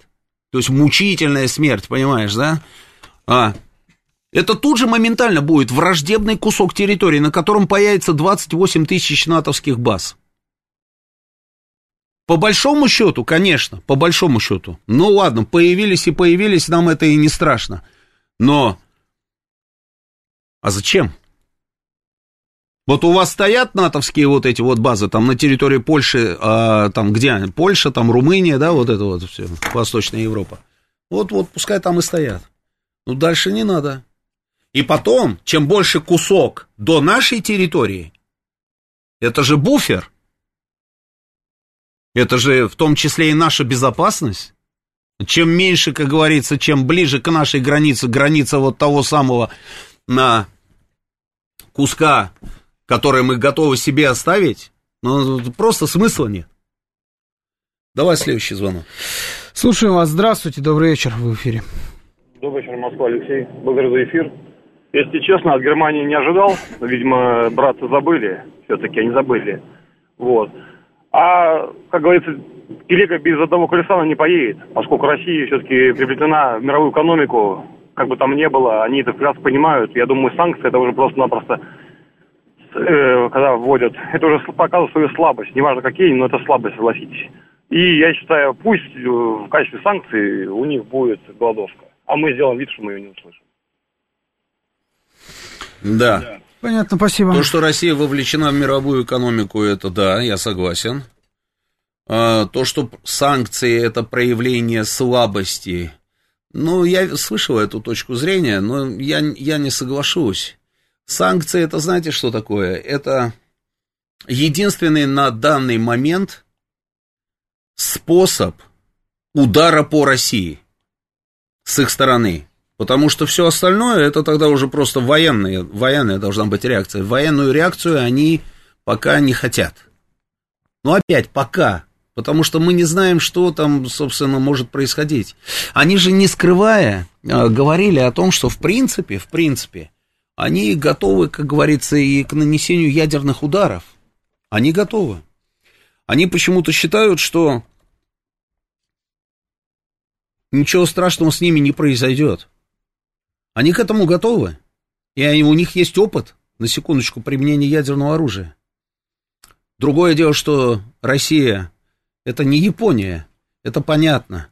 Но они же все время рассчитывают на что? Эти люди. Они рассчитывают на то, что в случае военного столкновения, прямого военного столкновения с ними, мы не применим ядерное оружие что ядерное оружие это оружие сдерживания, которое приведет к гибели всех, и поэтому мы не применим, не хватит воли на применение ядерного оружия. А если ядерное оружие остается в стороне, по совокупной мощности своей военной, как они нам рассказывают многие годы, они мощнее нас. Вот на что они всегда делали ставку. Но Президент же на самом деле им сказал, что, ребята, не совершайте этих ошибок. Причем не сейчас он это сказал, он это сказал давно. Зачем нужен мир, если в нем не будет России? Помнишь, да, вот эту вот историю? В, э, ад, ра, э, рай, ад, вот это вот его второе заявление. И третье было сейчас, что если вдруг кому-то из внешних игроков придет вдруг в голову мысль влезть, не делайте этого потому что мы готовы, и вы получите такой ответ, какого не было в вашей истории. В Америке шутят. Говорит, он сказал, что мы получим такой ответ, которого не было в нашей, которого не было в нашей истории. А, он ошибся, потому что мы вообще историю не знаем. Понимаешь, да? А, надеюсь, вы меня услышали, да, как он сказал. Вот я надеюсь, что они его услышали. Ну, кто его знает, что в голове у этих ребят? Одному Богу известно. 7373948, Я про вас. автомат. А, ну давай, я хотел все-таки договорить, да, там интересная была история. Слушаем вас, да, слушаем. Да, день добрый, вечер добрый. Меня вечер, да, добрый. Да, вопрос такого вот э, характера. Смотрите, часто встречаюсь по работе с молодыми людьми различными, да, угу. и недавно как раз у меня была компания 6 человек из МГУ, то есть это будущее там светило наше, да, предполагается. Так вот, шесть человек молодых людей в возрасте до 20 лет совершенно не владеют никакой информацией, скажем так, э, о том, что происходит. Э, категорически не владеют, то есть они владеют из ТикТока, из э, каких-то... То есть телевизор они не смотрят, да? Соловьева там, ну, остальных наших, тех, кто вещает правильные вещи, они тоже не смотрят. Ну, а почему до них никак не доносится информация через лидеров мнений их Э, скажем так, кого они слышат. Почему с ними не ведется работа? Практически информационный вакуум у нас внутри. Если бы я не для себя бы не искал информацию в различных телеграм-каналах, я бы ее бы не, не увидел в нормальном э, режиме, скажем так. Со стороны Украины валится куча фейков. А с нашей стороны, у меня такое ощущение, что работы вообще нет. То есть вот э, как-то это непонятно. Подожди, давайте, давайте по порядку. Значит, со стороны Украины валится тысячи фейков, и вот эти вот ребята, которые не смотрят телевизор и учатся в МГУ, но при этом уважают ТикТок, что для меня просто странно. То Ну, есть они, есть, да. они, да, хорошо, они э, являются потребителями этих украинских фейков, что ли? Нет, смотрите, А. украинские фейки, ну, то есть, вот, например, наши там лидеры мнений условно, да, там, тех, кого слушают и смотрят, да, они сейчас там, нет войне, там, и так далее, свои какие-то видения э, они говорят и доносят свои эти видения до молодежи, да, а официальная точка зрения, то есть у нас только вот брифинги э, Министерства обороны условно по телевизору, да, там, ну и минимально они проскакивают. Есть еще, я понял, А, да, я, я понял. Вот эта вот а, штука, да, там, почему с молодежью там мы не работаем, и еще с чем-то не работаем. Вы знаете, как мне просто надоела эта тема? Вы даже себе представить не можете. Я вам сейчас объясню, почему. Я сейчас объясню, почему. Зачем нужно работать как-то по-особенному с этой молодежью? Я вот все пытаюсь разобраться. Такое ощущение, такое ощущение, что мы должны бросить все для того, чтобы начать работать с этой молодежью. Вы знаете, кто должен работать с этой молодежью? Их родители для начала должны работать с этой Понимаете? молодежью. Нет, секунду, послушайте меня. Я сейчас донесу свою мысль. Родители должны работать с молодежью. Эти люди, которые учатся в МГУ, как вы говорите, 6 человек, в МГУ они учатся, они слышали вообще про то, что а, была Великая Отечественная война, и что Советский Союз потерял 27 миллионов жизней, и что мы воевали с фашистами, и что мы, собственно, победили в этой войне. Слышали они про это или нет? а, Понимаете, Нет, подождите, они, может слышали быть- про они, это? может быть, и слышали опосредованно, ну, то есть э, не так, Опосредованно знаем. слышно? Ну тогда, Да, конечно, перед... конечно. да, тогда передайте этим ребятам, которые учатся в МГУ, что они идиоты. Под- Подожди, ну, Я даже не буду, штука? не буду даже э, меня- смягчать формулировки. Значит, это так. Извините. Извините, у меня, например, сын не учится в МГУ, да, я со своим сыном, э, скажем так, провожу работу сам. Мгм. Еще там с того времени, как заметил, э, что он начинает уходить в сторону совершенно непонятно, то есть бреда абсолютного, да. И я ему стал как бы объяснять, как искать информацию, как отделять информацию, Мгм. как пользоваться различными источниками этой информации, Мгм. да. То есть я ему это подробно объяснил. Но, у, э, скажем так, эту информацию надо откуда-то черпать, чтобы этой информацией делиться. Правильно? Да. Э, Например, родители этих э, МГУшников, скажем так, да, могут ее черпать эм, только, например, с одной стороны, и преподавать им, э, преподносить ее с одной стороны. А потому что в информационном пространстве другой позиции мало. То есть, понимаете, в телевизор, вот я, например, у меня телевизор дома, мне там уже 45 лет, да, у меня телевизор дома, он уже лет 10, наверное, последний, не включается просто. Ну и что? Его не смотрит ни- ни- Ну и что? никто. А вот давайте я, Я вам вопрос. в виду- Подождите секунду. Вот эти вот все заявления о том, что кто-то не смотрит телевизор, это все ерунда полная. Вы смотрите телевизор. Обязательно смотрите. Потому что вы все смотрите телевизионные программы. Просто вы смотрите их в удобное для себя время. Вы приходите, залезаете на YouTube. И на YouTube смотрите все эти программы. Различные, развлекательные, политические и все остальные. Вот моя программа, которую я веду на НТВ. Вы мне рассказываете о том, что мою программу никто не смотрит? А давай я Это не здесь так. Нет, сейчас, секунду. Это не так. Рейтинг – это раз. Это по телевизионному эфиру. А потом я захожу на YouTube и смотрю, какое количество просмотров у каждого выпуска. Просто вы, когда говорите о том, что вы не смотрите телевизор, вы имеете в виду, что вы его не смотрите ровно, вот, допустим, там в 23.15, когда вышла моя программа. Но зато потом, удобно расположившись на диване, вы а, посмотрите телевизионный продукт, который подготовлен ровно теми же самыми телевизионными каналами. Понимаете, какая штука? Поэтому вот эти все разговоры, это от лукавого. Я не смотрю телевизор. Значит, Вопрос вы в ведете... качестве продукта. Сейчас. Конкре- кон- кон- Да. Какой конкретно продукт? Вы ведете, сейчас, сейчас, вы ведете там разъяснительную беседу со своим сыном. Вам 45 лет, сыну там, наверное, лет, ну, 20, да, там с чем-то, неважно. Вы ведете с ним эту беседу. А почему родители этих людей, про которых вы рассказываете, с ними эти беседы не ведут? Почему мы должны думать о том, Что бы нам еще такое придумать для того, чтобы мозги вправили, э, вправить мозги там вот этой вот самой молодежи? И так очень многое делаем. Если они чем-то интересуются, тут тоже нужно понять. Или же они потребители ТикТока и тиктоковского продукта, этого дебильного совершенно продукта, это одна история. Если они интересуются информацией в 21 веке, на секундочку, получить эту информацию можно где хочешь, где хочешь. Если они имеют смутное представление по поводу Великой Отечественной войны, ну, я, я уже сказал тогда, кто они такие, вот и все. Скажи, да, что ты хотел сказать. Э, Категоричен я, да, наверное? Ну, есть, да, немного. Ну, просто да у меня есть опыт. Считаю, что... У меня трое сыновей, на секундочку. Один сидит вот здесь, второй и еще третий. И да. я с ними со всеми работаю.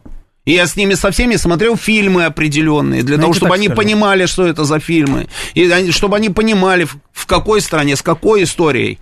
И, собственно, где они я живут и кто они скажу. такие. И на бессмертный полк они ходят с фотографиями дедов своих. А там поглотители продукта ТикТока. Ну, факом в руки. Я тоже тогда с тобой поделюсь своим опытом. Я как э, опытный сын Романа Бабаяна могу точно констатировать одну вещь. Mm. Не у всех. Отец Роман Бабаян. Это при чем здесь это? Но Слушай, это ладно, это совсем ни при чем. уходим, на самом деле, куда-то слишком да. далеко от того, что действительно сейчас важно. И я считаю, что мы еще успеем поговорить и про молодежную политику, и про все остальное. Будет у нас время. Сейчас самое главное – это украинская повестка.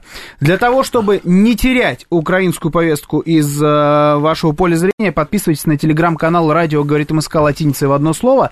С вами мы обязательно услышимся в прямом эфире э, да, завтра. Если, да, следите обязательно за новостями, потому что ночью происходят самые интересные события. Завтра Завтра я буду здесь как минимум с утра, а дальше я думаю, а что дальше, мы да, я сейчас подумаю, сейчас. приму решение, может быть, мы начнем наш стрим раньше, чем сегодня. Посмотрим, все зависит от оперативной ситуации. Оставайтесь с нами. Роман Бабаян, главный редактор радиостанции «Говорит Москва», был в эфире.